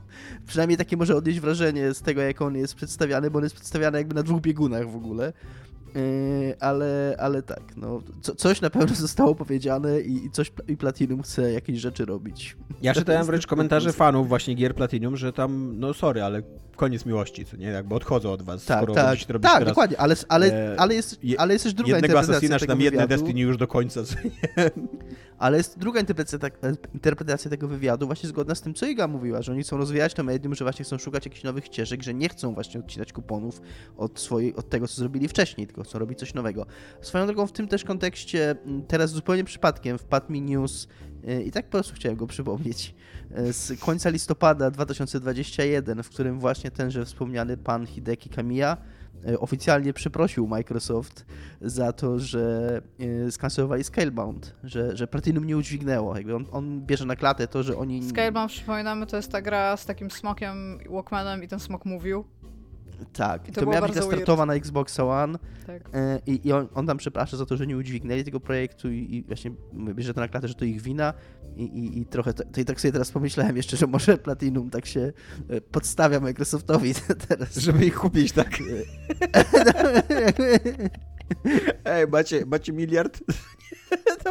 Weźmiemy, weźmiemy ten miliard z tego zaokrąglenia, co się dzieje w mediach. Tak, dokładnie. Co to dla was? Ja właśnie, ja, ja mówię, mi się wydaje, że ten wywiad jest w ogóle bardzo mało taki konkretny, jeżeli chodzi o treści i stąd pewnie te, tam wielość interpretacji. Czy oni zrobią grę as a service taką live? Może. Jakby nie sądzę, żeby odeszli bardzo mocno od tego, w czym są dobrzy, a są dobrzy w robieniu właśnie takich dobrych e, beatemapów tam, może nie beatemapów, takich gier akcji TPP opartych na kombach i żeglowaniu. Ja bardzo czekam na Bayonety 3. A czy interesuje mnie to MMO, na którym teraz pracują? Nie za bardzo, ale nie wiem, czy ostatnio widzieliście z tym czarcy, co się stało, z, jak Lost Ark teraz się pojawiło, to tam po prostu wszystkie gry już nie mają sensu, bo wyszło MMO, więc najprawdopodobniej tak, są no, znakomitej mniejszości graczy. To, tak. to było po prostu z minuty na minutę, tam po prostu miliony, nie? I tak siedzę i okej, okay, spoko, że tak się teraz dzieje. A, dziwne, dziwne no jest, bo nagle tak e, trochę z tygodnia na tydzień nagle Amazon okazał się jednak, kurde, mega ważnym graczem tak na, na rynku giereczkowym, nie? Znaczy, trochę, wiesz co, czy się trochę okazał... były podśmiechujki z tego, a teraz mają dwie, dwa mega mocne IP, co nie nagle? No tak, ale MMO się sprawdza tam po N czasu, tak? To, że no, to w dniu prawda. premiery jest bardzo, bardzo dużo graczy, to nie oznacza, że to jest, że to jest jeszcze super, nie? Jakby... To, to jest fajne, jeżeli chodzi o takiego newsa mediowego, tak? Że o mój Boże, tam off the charts po prostu to poszło. Tak, ale zobaczmy za trzy miesiące. Zobaczmy za pół roku. To, to jest ten moment, tak? To, to jest to, dlaczego WoW był takim ważną rzeczą, bo on się utrzy, to się utrzymywało, tak? Tych 10 milionów, 10 milionów no właśnie users, tak to było, tak było z New World, że New World tam po premierze były jakieś tam miliony, a później parę tygodni później już były newsy o zamykaniu serwerów i, i, i, i migracjach. No. No właśnie i o to mi chodzi, że jakby to, czy to w dniu premiery było takie, nie, to, to się ma do każdej gry po prostu. To, czy w dniu premiery jest tak albo inaczej, to jest takie sobie. To trzeba Ale zobaczyć, drogą, czy ono się utrzyma. To jest swoją drogą ciekawe, bo to pokazuje i ten sukces New World, i ten sukces Lost Ark. Pokazuje, jak ludzie ciągle są wygłodniali nowego MMO. że, że był, był ten taki boom, ten taki w, trochę w stylu dotcomów, yy, boom na MMO wokół World of Warcraft, gdzie wtedy... wszyscy wtedy chcieli MMO, no. Wszyscy chcieli robić MMO i było pełno tych takich gównianych MMO i wszystkie miały abonament w ogóle wtedy. Ale najbardziej mi się podoba to, że ci ludzie uznają, że ci ludzie, którzy grają dzień w dzień po 10 godzin w World of Warcraft z jakiegoś powodu będą chcieli grać też w inne MMO. Jakby Oni chyba myśleli, że ten rynek jest taki chłonny, że tych ludzi jest wielokrotnie więcej i że każdy, że może być ileś tam MMO z 15 milionami regularnie płacących ab abonentów, nie? No No tak, i- ale no, nie wyszło to, co? Nie wyszło, nie? No i wtedy właśnie to nie wyszło, jakby się... Z... I od tamtego czasu mieliśmy taką czkawkę i jakby już t- t- nie, nie było takiego oparcia na MMO, a teraz nagle Amazon wyskoczył z dwoma i, i ludzie chcą ciągle tych gier. Je- Jest ciągle jakieś tam zapotrzebowanie na to. No ale też weźmy pod uwagę fakt, że ten e, no, Lost Ark jednak e, był w jakiś sposób też oczekiwany, no ale mówię, ja bym tutaj e, komentarz zostawiła tam za trzy miesiące, zobaczmy co się stanie z tym Lost Ark, nie? E, no, ale w każdym razie jakby ja bym bardzo chciała zobaczyć, Platinum ewidentnie wiedzą jak robić gry. Być może potrafią robić gry jednego rodzaju albo oparte na jakby konkretnych założeniach, natomiast ja chcę, jeżeli ja słyszę, że jakiś taki i że firma, która ma bardzo dobrych wytwórców gier, chce zrobić coś bardziej eksperymentalnego, to ja jestem bardzo in. Ja chcę zobaczyć, co oni pokażą.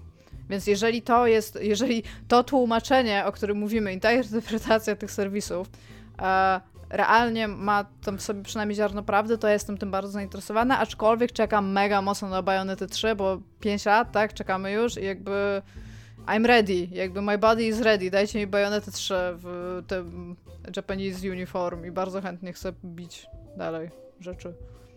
Ja nie wiem, czy to jest, ja nie wiem, czy to jest dla nich super sexy marka po tym, jak źle sobie poradziła Bayonetta 2, co nie?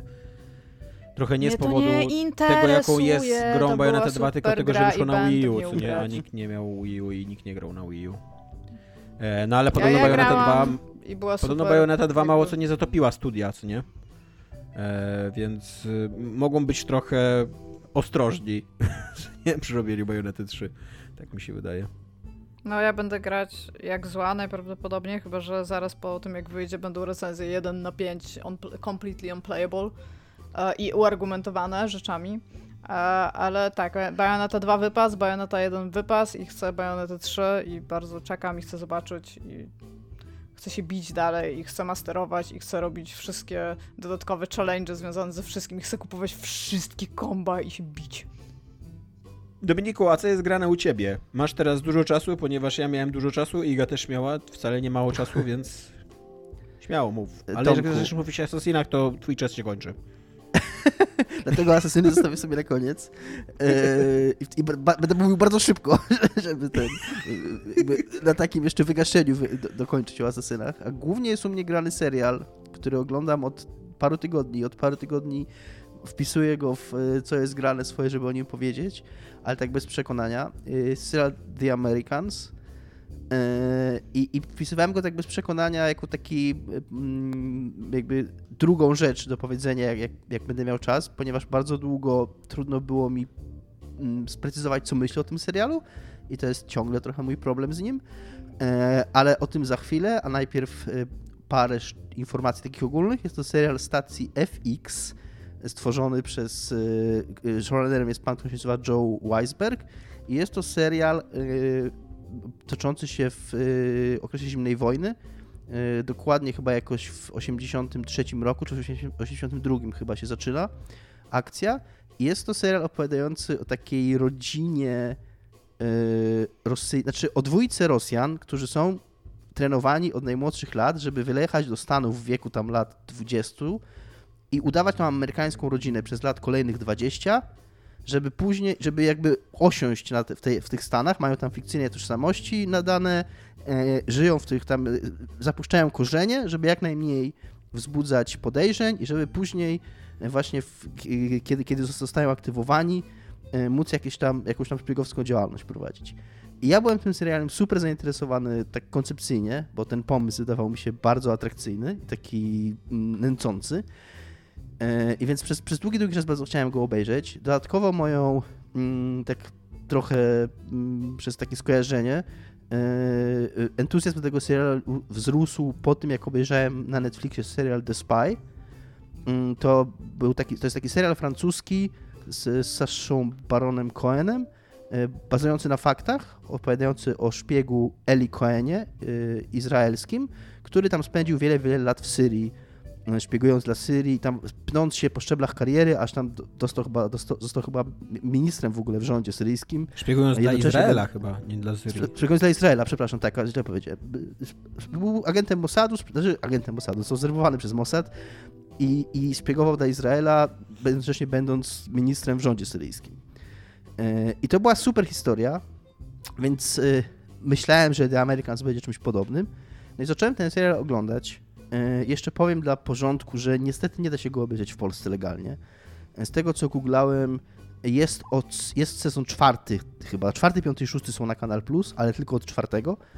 Y, więc tyle tylko powiem w tym temacie. No, ja go obejrzałem korzystając z, ze sposobu, którego nie pochwalam i nie, jakby nie polecam, ale tak zrobiłem.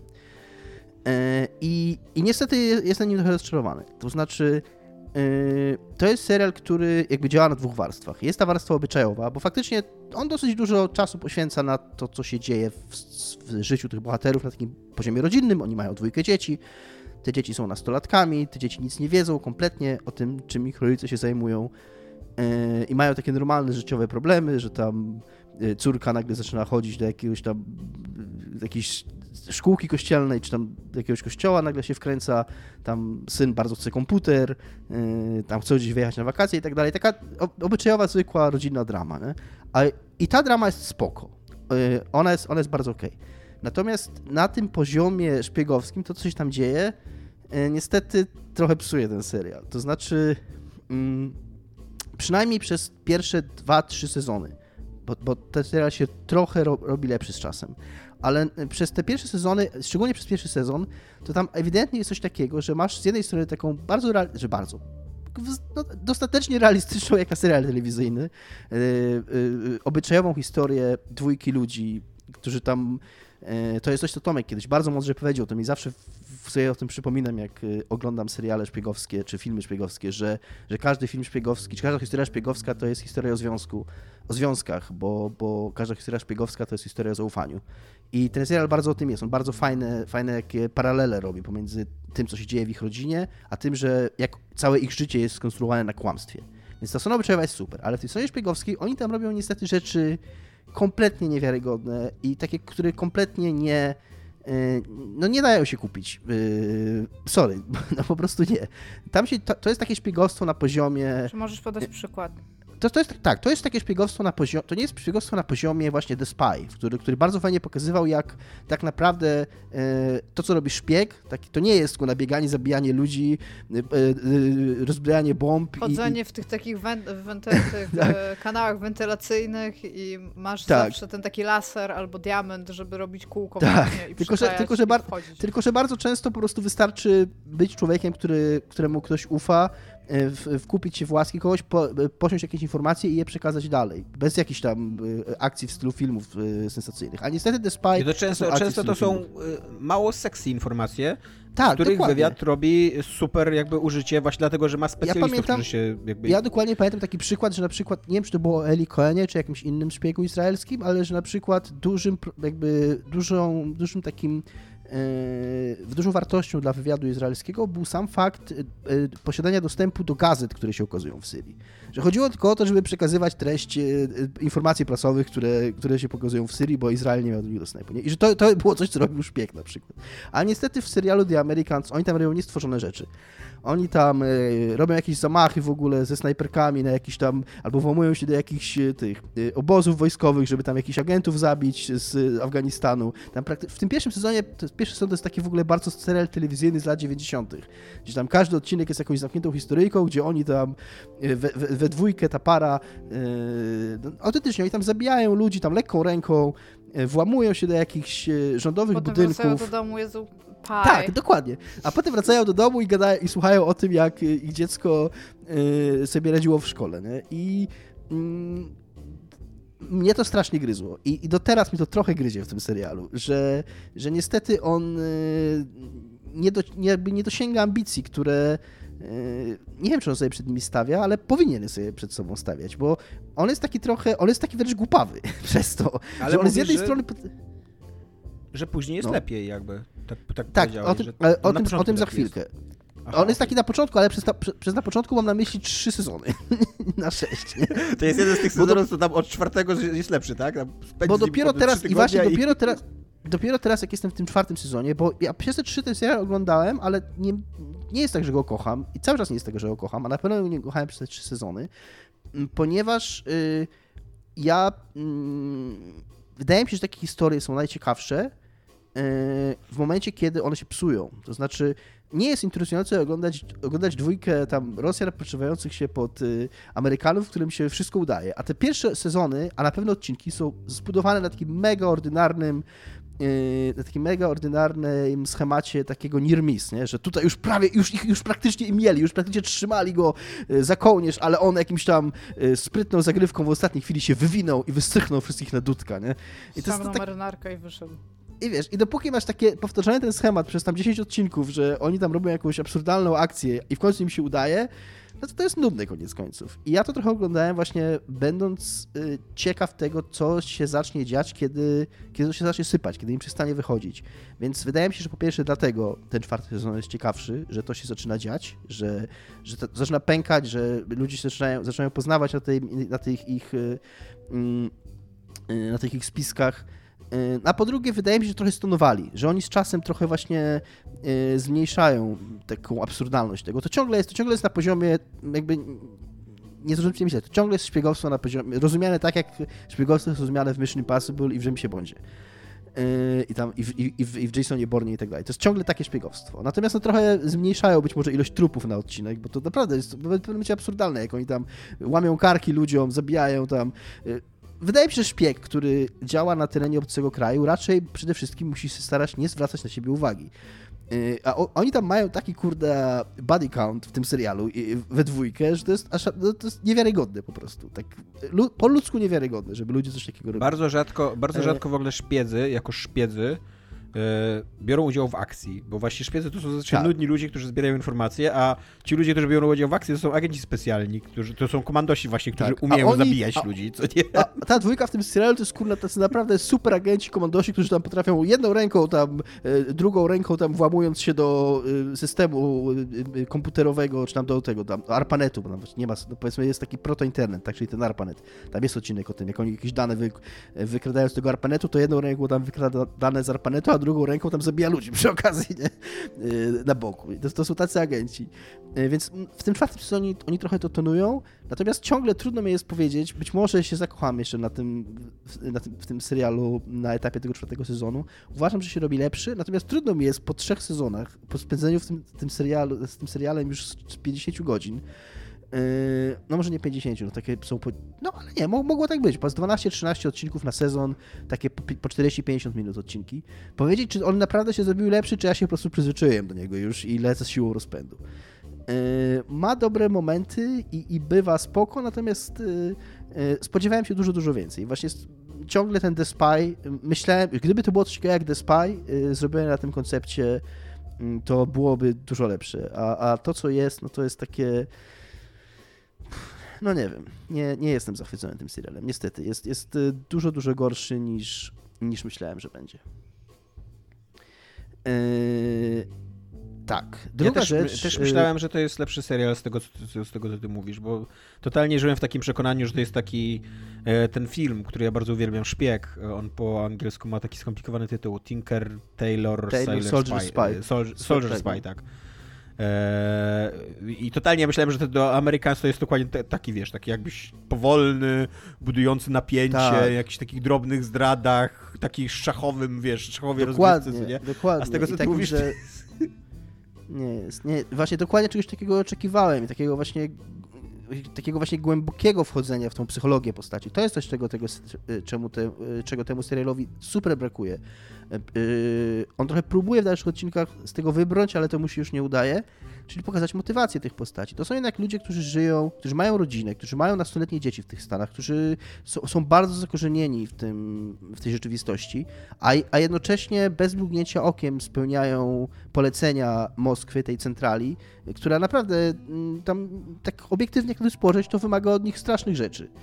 Yy, I, I oni te rzeczy robią i w ogóle ich nie kwestionują i my się w ogóle nie dowiadujemy, czemu oni właściwie je robią. Tam jest tak bardzo tylko ogólnikowo opowiedzieli, że, opowiedziane, że oni kochają swój kraj, nie? Nie wiem, jak bardzo można kochać swój kraj, ale jak już żyjesz 20 lat w innym, to, to może na przykład powinny się jakieś wątpliwości zacząć pojawiać. Te wątpliwości się w ogóle nie pojawiają. Zwłaszcza, że yy, to się dzieje, rozumiem, w czasach Związku Radzieckiego, tak?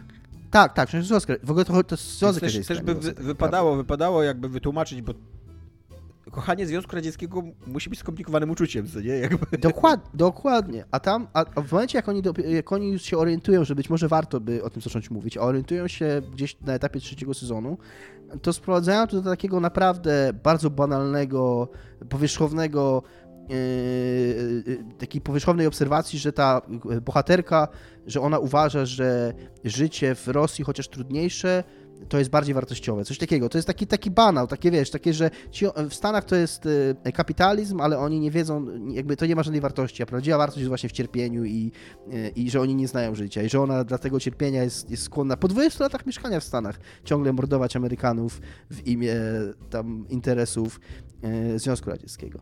To coś jest fajne, w pewnym, w pewnym momencie się pojawia, ale to też jest tak, oni mówią, oni tak trochę, trochę łowią te motywacje, bo jakby czują, że, ich, że one są potrzebne, ale są bardzo nieprzyjemne przekonujące. To pojawia się tam taka, taka motywacja mm, utrzymania równowagi sił. Ona jest w miarę przekonująca. To znaczy, że, że, że, on, że jakby oni walczą o to, żeby jakby żeby tak naprawdę zapobiec wojnie, no, że jakby utrzymując równowagę sił pomiędzy Stanami Zjednoczonymi a Związkiem Radzieckim, e, zapewniają, że ta wojna nie wybuchnie, że nie będzie agresji z jednej lub z drugiej strony, bo jeżeli obie strony będą czuły, że, mm, że, ich, że są jakby równoważne w tym, w tym konflikcie, no to nie nastąpi jego eskalacja. To jest w miarę ciekawe, ale, ale, bardzo, ale generalnie dosyć mało miejsca ten serial poświęca na to. Ale jednocześnie mówię, ta scena obyczajowa jest, potrafi być naprawdę super i ona potrafi naprawdę, naprawdę działać. Tylko, że gdyby ta, gdyby ta strona szpiegowska była fajniejsza, no to to lubiłbym ten serial bardziej, a, a, tak, no to oglądam go tak z rozpędu i obejrzę pewnie do końca, bo, bo czekam teraz y, właśnie na ten taki payoff, na to mm, jak, jak gówno w końcu trafi w wiatrak i, i ci tak, wszyscy ludzie. Nie będziesz go oglądał, bo będziesz oglądał Ozark. no, swoją drogą trochę, no, trochę, pod, trochę mam podobne myśli jak o, o trochę podobne mam myśli o tym serialu, ale nie tak negatywne jako Ozark. Ale czy wrócisz do Ozark? Bo e, myślałem, że to powiesz, że trochę tęsknisz do Ozark. Nie tęsknię, ale wrócę no w końcu. W końcu włączę to, wiem, że to się wydarzy. No. Jak w toksycznym związku e... jakiś. Jak właśnie nie, ten, nie tęsknię za nią, ale wrócę do niej. No. Syndrom sztokholmski. Syndrom sztokholmski to jest mit. Tak, to jest mit, wiem, ale używamy go jako takiego używamy no tak, no ale jakby wiemy, co chcemy przez to powiedzieć, więc tak. jakby z definicji to istnieje, czy to istnieje w rzeczywistym świecie, nie. Czy Dominik realnie ma syndrom sztokholmski wobec serialu? Domniemam, że to już jest duże naciągnięcie, nawet jeżeli to by był fakt, jakby, tak? Tak. Yy, gram w Danganronpa, jak powiedziałem wcześniej, ale na razie nie mam wiele do powiedzenia, będę grał dalej i tutaj chciałem tę okazję tylko jeszcze wykorzystać e, do przeproszenia Igi i po raz kolejny powiedzenia, że faktycznie faceci, a ja przede wszystkim tutaj w tej wypowiedzi się gówno znają na grach. E, my się z no to, to, znaczy to jest fakt akurat, więc... My się z Igi śmialiśmy, jak mówiła o Dangarompie, a super jest ta giereczka i, i mam z niej dużo frajdy. Yy, no i Assassin. Yy, naprawdę będzie krótko. Chciałem tylko powiedzieć. Będziemy kończyć już. Nie będę... Yy, fajnie, że będziemy kończyć. Tak, nie będę. Nie, nie będę nic wartości. Nie będę opowiadał za dużo. Chciałem tylko poinformować, że do zarówno do zarówno do Assassin's Creed Odyssey, jak i do, do Assassin's Creed Valhalla ukazały się w ostatnim czasie dwa DLC darmowe, znaczy do jednego jeden, do drugiego drugi, czyli po jednym. Dwa darmowe DLC z y, osobną mapą, osobnymi misjami, y, takimi łączącymi Valhalla z Odysejem. To znaczy Cassandra pojawia się później w Valhalla, a w, a w się dowiadujemy, dlaczego ona się pojawia w tej Valhalla. Ja, super jak do, tego, jak do tego doszło. No i trwa, to są takie DLC na 2-3 godziny z własną mapą, z dialogami, z fabułą i tak dalej. Naprawdę kawał solidnego gameplayu, takiego kontentu. Byłem zaskoczony, szczerze mówiąc, że w darmowym patchu coś takiego wprowadzili, bo to nie jest takie tam, wiecie, jakiś tam gówno, gówno content, tylko autentycznie sensowne questy, sensowne misje na, na osobnej małej mapie. Czy nie? to jest jakiś taki pierwszy krok do tego To jest Assassin's pierwszy Creed krok. Live? To jest pierwszy krok do Assassin's Creed, ewidentnie. Do tego Assassin's Creed, Creed Infinity, czy, jak, czy Infinite, czy jak to ma się Znaczy ja powiedziałam dwukropek live, as in, bo już się śmieliśmy, że to będzie po prostu symulator życia Dominika. Jak Alive, bo- na siebie się... Live Alive. Life Alive. Tak, tak. Tak, no bo to jest, yy, no to ja tak będę o tym mówił. Yy, Daj, bo, Bo tam mieli jeżeli- zamiar łączyć uniwersa, nie? Więc jakby I to, tak będzie, to bo spoiler-. Spoiler do Odysei. Na koniec Odysei główny bohater bądź bohaterka, Alexios bądź Cassandra zyskuje nieśmiertelność poprzez przedmiot, który zdobywa i, i jakby ideą... To jest banan nieśmiertelności. To jest takie berło nieśmiertelności, nie banan. E, I, i, I przez to swoją drogą w Assassin's Creed Odyssey na koniec taka furtka, takie Tomkowi drzwi tego, jakie. Jesus, właśnie do mnie jakie dotarło, rzeczy- jak, jaki jest jakie potencjał rzeczy- tej nazwy. jakie rzeczy się dzieją w tej grze, że Czyż e, nie każde wątek... berło jest y, jakby narzędziem nieśmiertelności, przedłużania gatunku? No właśnie. Że a propos rzeczy, które dzieją się w tej serii, że na koniec Assassin's Creed Odyssey główna bohaterka ta we współczesności spotyka tą postać z Grecji, która dożyła do tych czasów współczesnych. Yy, No i właśnie idea jest taka, że ta Cassandra biega, czy tam Alexios, biega po świecie i zbiega, zbiera te artefakty tej, tej starożytnej cywilizacji. Jakby to, to się, yy, to zostaje zasiane w tym DLC do, do Odysei, że jakby ona podejmuje Tej bardziej starożytnej cywilizacji jakby, tak? Tej, tej jeszcze tych... tych, ta, tych prekursorów, że ona teraz kosmosu, będzie biegać, tak? tej Minerwy że ona tak teraz dalej, będzie, tak? że ona teraz będzie mm, przez wieczność biegać po świecie i zdobywać te artefakty. I wydaje mi się, że to jest taka, i później właśnie w Walhali się ją spotyka i Ja jakby mi ona wiesz, jest... że to jest jakby taki e, ironiczny twój punkt, że ty też jesteś skazany przez wieczność grać te asesyny i te artefakty zdobywać, że oni ci to pokazują tak jeden do jednego, haha, popatrz, taka, takie cię czeka Ale tak, twój, tak myślę, twój czas. tak myślę, że tak jest, że to jest, y, że oni sobie kładą podwaliny, bo po co to, po co by to zrobili jeszcze w dodatku jako darmowe DLC, To tak dokładnie brzmi, więc że oni sobie kładą podwaliny pod tą swoją grę live service, która, którą po prostu będą, która będzie jakoś tak działać i jakoś tak będą dorzucać do niej content. Koniec o Asesynie. I tak było dłużej niż Było niż miało spoko. Było, zaskakująco było spoko, ale też y, chciałem powiedzieć tak, Dominik, się zapytałeś w tym odcinku, dlaczego my ci nie ufamy, jakby ile razy mówiłeś już koniec o Assassinie? Ile razy mówiłeś, że skończyłeś y, Assassin Valhalla i Assassin Origin i, i inne Assassiny i, I to się nigdy nie kończy, jakby. To- Dlatego się nie ufamy, jakby. Dlatego mamy problemy z... Będę grał, nie, Dlatego no, będę grał nasz związek to jest film szpiegowski de facto. Będę grał w Asesyny. Zacząłem jeszcze grać i, i to już będzie naprawdę koniec, i, ale tylko tak ten wspomnę a propos Asesynów i, i, i a propos tego, że Iga ma rację zawsze. e, W Horizona znowu od początku e, i, i mi się na razie podoba i może teraz im się go skończy. Horizon Cool, z cool, Zero cool, Dawn, cool, tak? cool, cool, cool, cool. Tak, tak. Przez to, że właśnie Asesy... Forza gra, tylko chcę tak oszukać. To jest plot Przez to, że- w ogóle. Przez to właśnie, że chcę Asesyna w swoim życiu, a, a, a, to jest trochę taki asasyn. Więc... A Forbidden West będzie wychodziło, więc może No to więc jest przy okazji moment, właśnie, więc to pograć, jest właśnie no. moment, że być może tak, być może się wciągnę w tą grę i jednak mi... Będzie na przejść. PS4 Ona nie, jest, West? ona nie jest głupia. Na PS4? No wiem, chcę, chcę ją No, przejść właśnie. tylko na tak. piątkę. Będzie na PS4 też, tak. To, tak mi się wydaje, że oni się nie odcinają. Będzie na pewno. czwórki. Będzie na pewno, bo nawet kojarzę takie newsy, że, że wypuścili jakiś filmik właśnie pokazujący, jak ta gra wygląda na PS4, nie? Tak, że, że, żeby... No oni mają technologiczne zaplecze, które jest super, patrząc na to, po Nie, tym, no, jak wygląda ja mam w to, ogóle- to, ja mam to PS4 zwykłe, y, pożyczone i ta gra, ten, ten pierwszy Horizon na zwykłym PS4 wygląda niesamowicie. No tak, no ja grałam na tym oryginalnym Tak, PS4 więc- w Horizona i to naprawdę tam nie chrzęści, wszystko jest super jakby, nie? To jest- I tak, wszystko tak, wygląda to- fenomenalnie dobrze, to więc jest- ja wierzę to w jest- fakt, że oni to zoptymalizują Bardzo doceniłem, bardzo doceniłem ten silnik. Bardzo doceniłem ten silnik grając w Death Stranding, które samą grą tak sobie mi się podobała, ale silnik tam robi rewelacyjną Tak, No, ale no to, to też dlatego między innymi on, to oni go jest, tak. kupili, nie? Więc E, No dobra, jeszcze kącik poezji dla nas. E, To ja. Dzisiaj Iga, tak? Dzisiaj Iga przyjmuje kącik poezji. Tak, natomiast wiersz od razu powiem, wybrał Tomasz, żeby nie było, że, że, że ja tak sobie samopas tutaj wchodzę z buta. E, Sara Szamot, witaminy. Obiecałam mu, że napiszę o witaminach odporności na przywiązanie, zakłócenia snu, słuchu od chrapania drugiej osoby, dostrzeżenia granic, czułych punktów, strachów, fatom przenoszonego z ojca na córkę, na syna, na dziecko, na nasze dzieci. Łagodności dla naszych czerwonych, ordynarnych twarzy, nieporozumień, słuchania kolęd w domu bez potrzeby świąt. Pozostania dzieciakami, które wstydliwie wkładają sobie nawzajem ręce do majtek, dotykają się nie zdejmując ubrań, nieśmiało zaczynają stymulować punkciki. W dzieciństwie wierzyłam, że ślina pieska ma lecznicze właściwości. Nie jestem już dzieciakiem, nie chcę witamin. Chcę, żebyś zlizał za mnie ten syf. I to był kącik poetycki. Iga, jeszcze raz Dziękuję. e, dziękujemy Ci za odczytanie. Znaczy pierwszy raz Ci A dziękujemy, jeszcze ale raz jeszcze Sara raz powiedz tak. Szamot, witaminy. E, tak. E, I tyle mamy w dzisiejszym odcinku dla Was.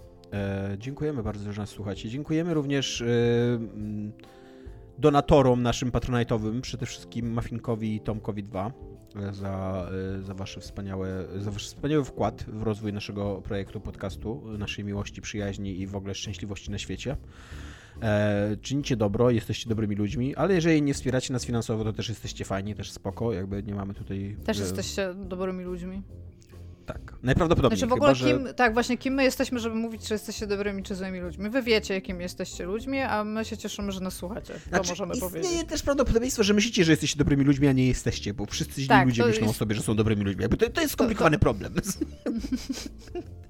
To nie są proste sprawy. Ja tu próbowałem to tak trochę e, razem z Ligą e, zwulgaryzować ten problem, tylko po to, żeby o Patronajcie wspomnieć. A być Wow, może dobra, powinniśmy nagrać, To nie jest łatwe, to nie jest łatwe, tak. być może powinniśmy o tym nagrać e, ze cztery odcinki.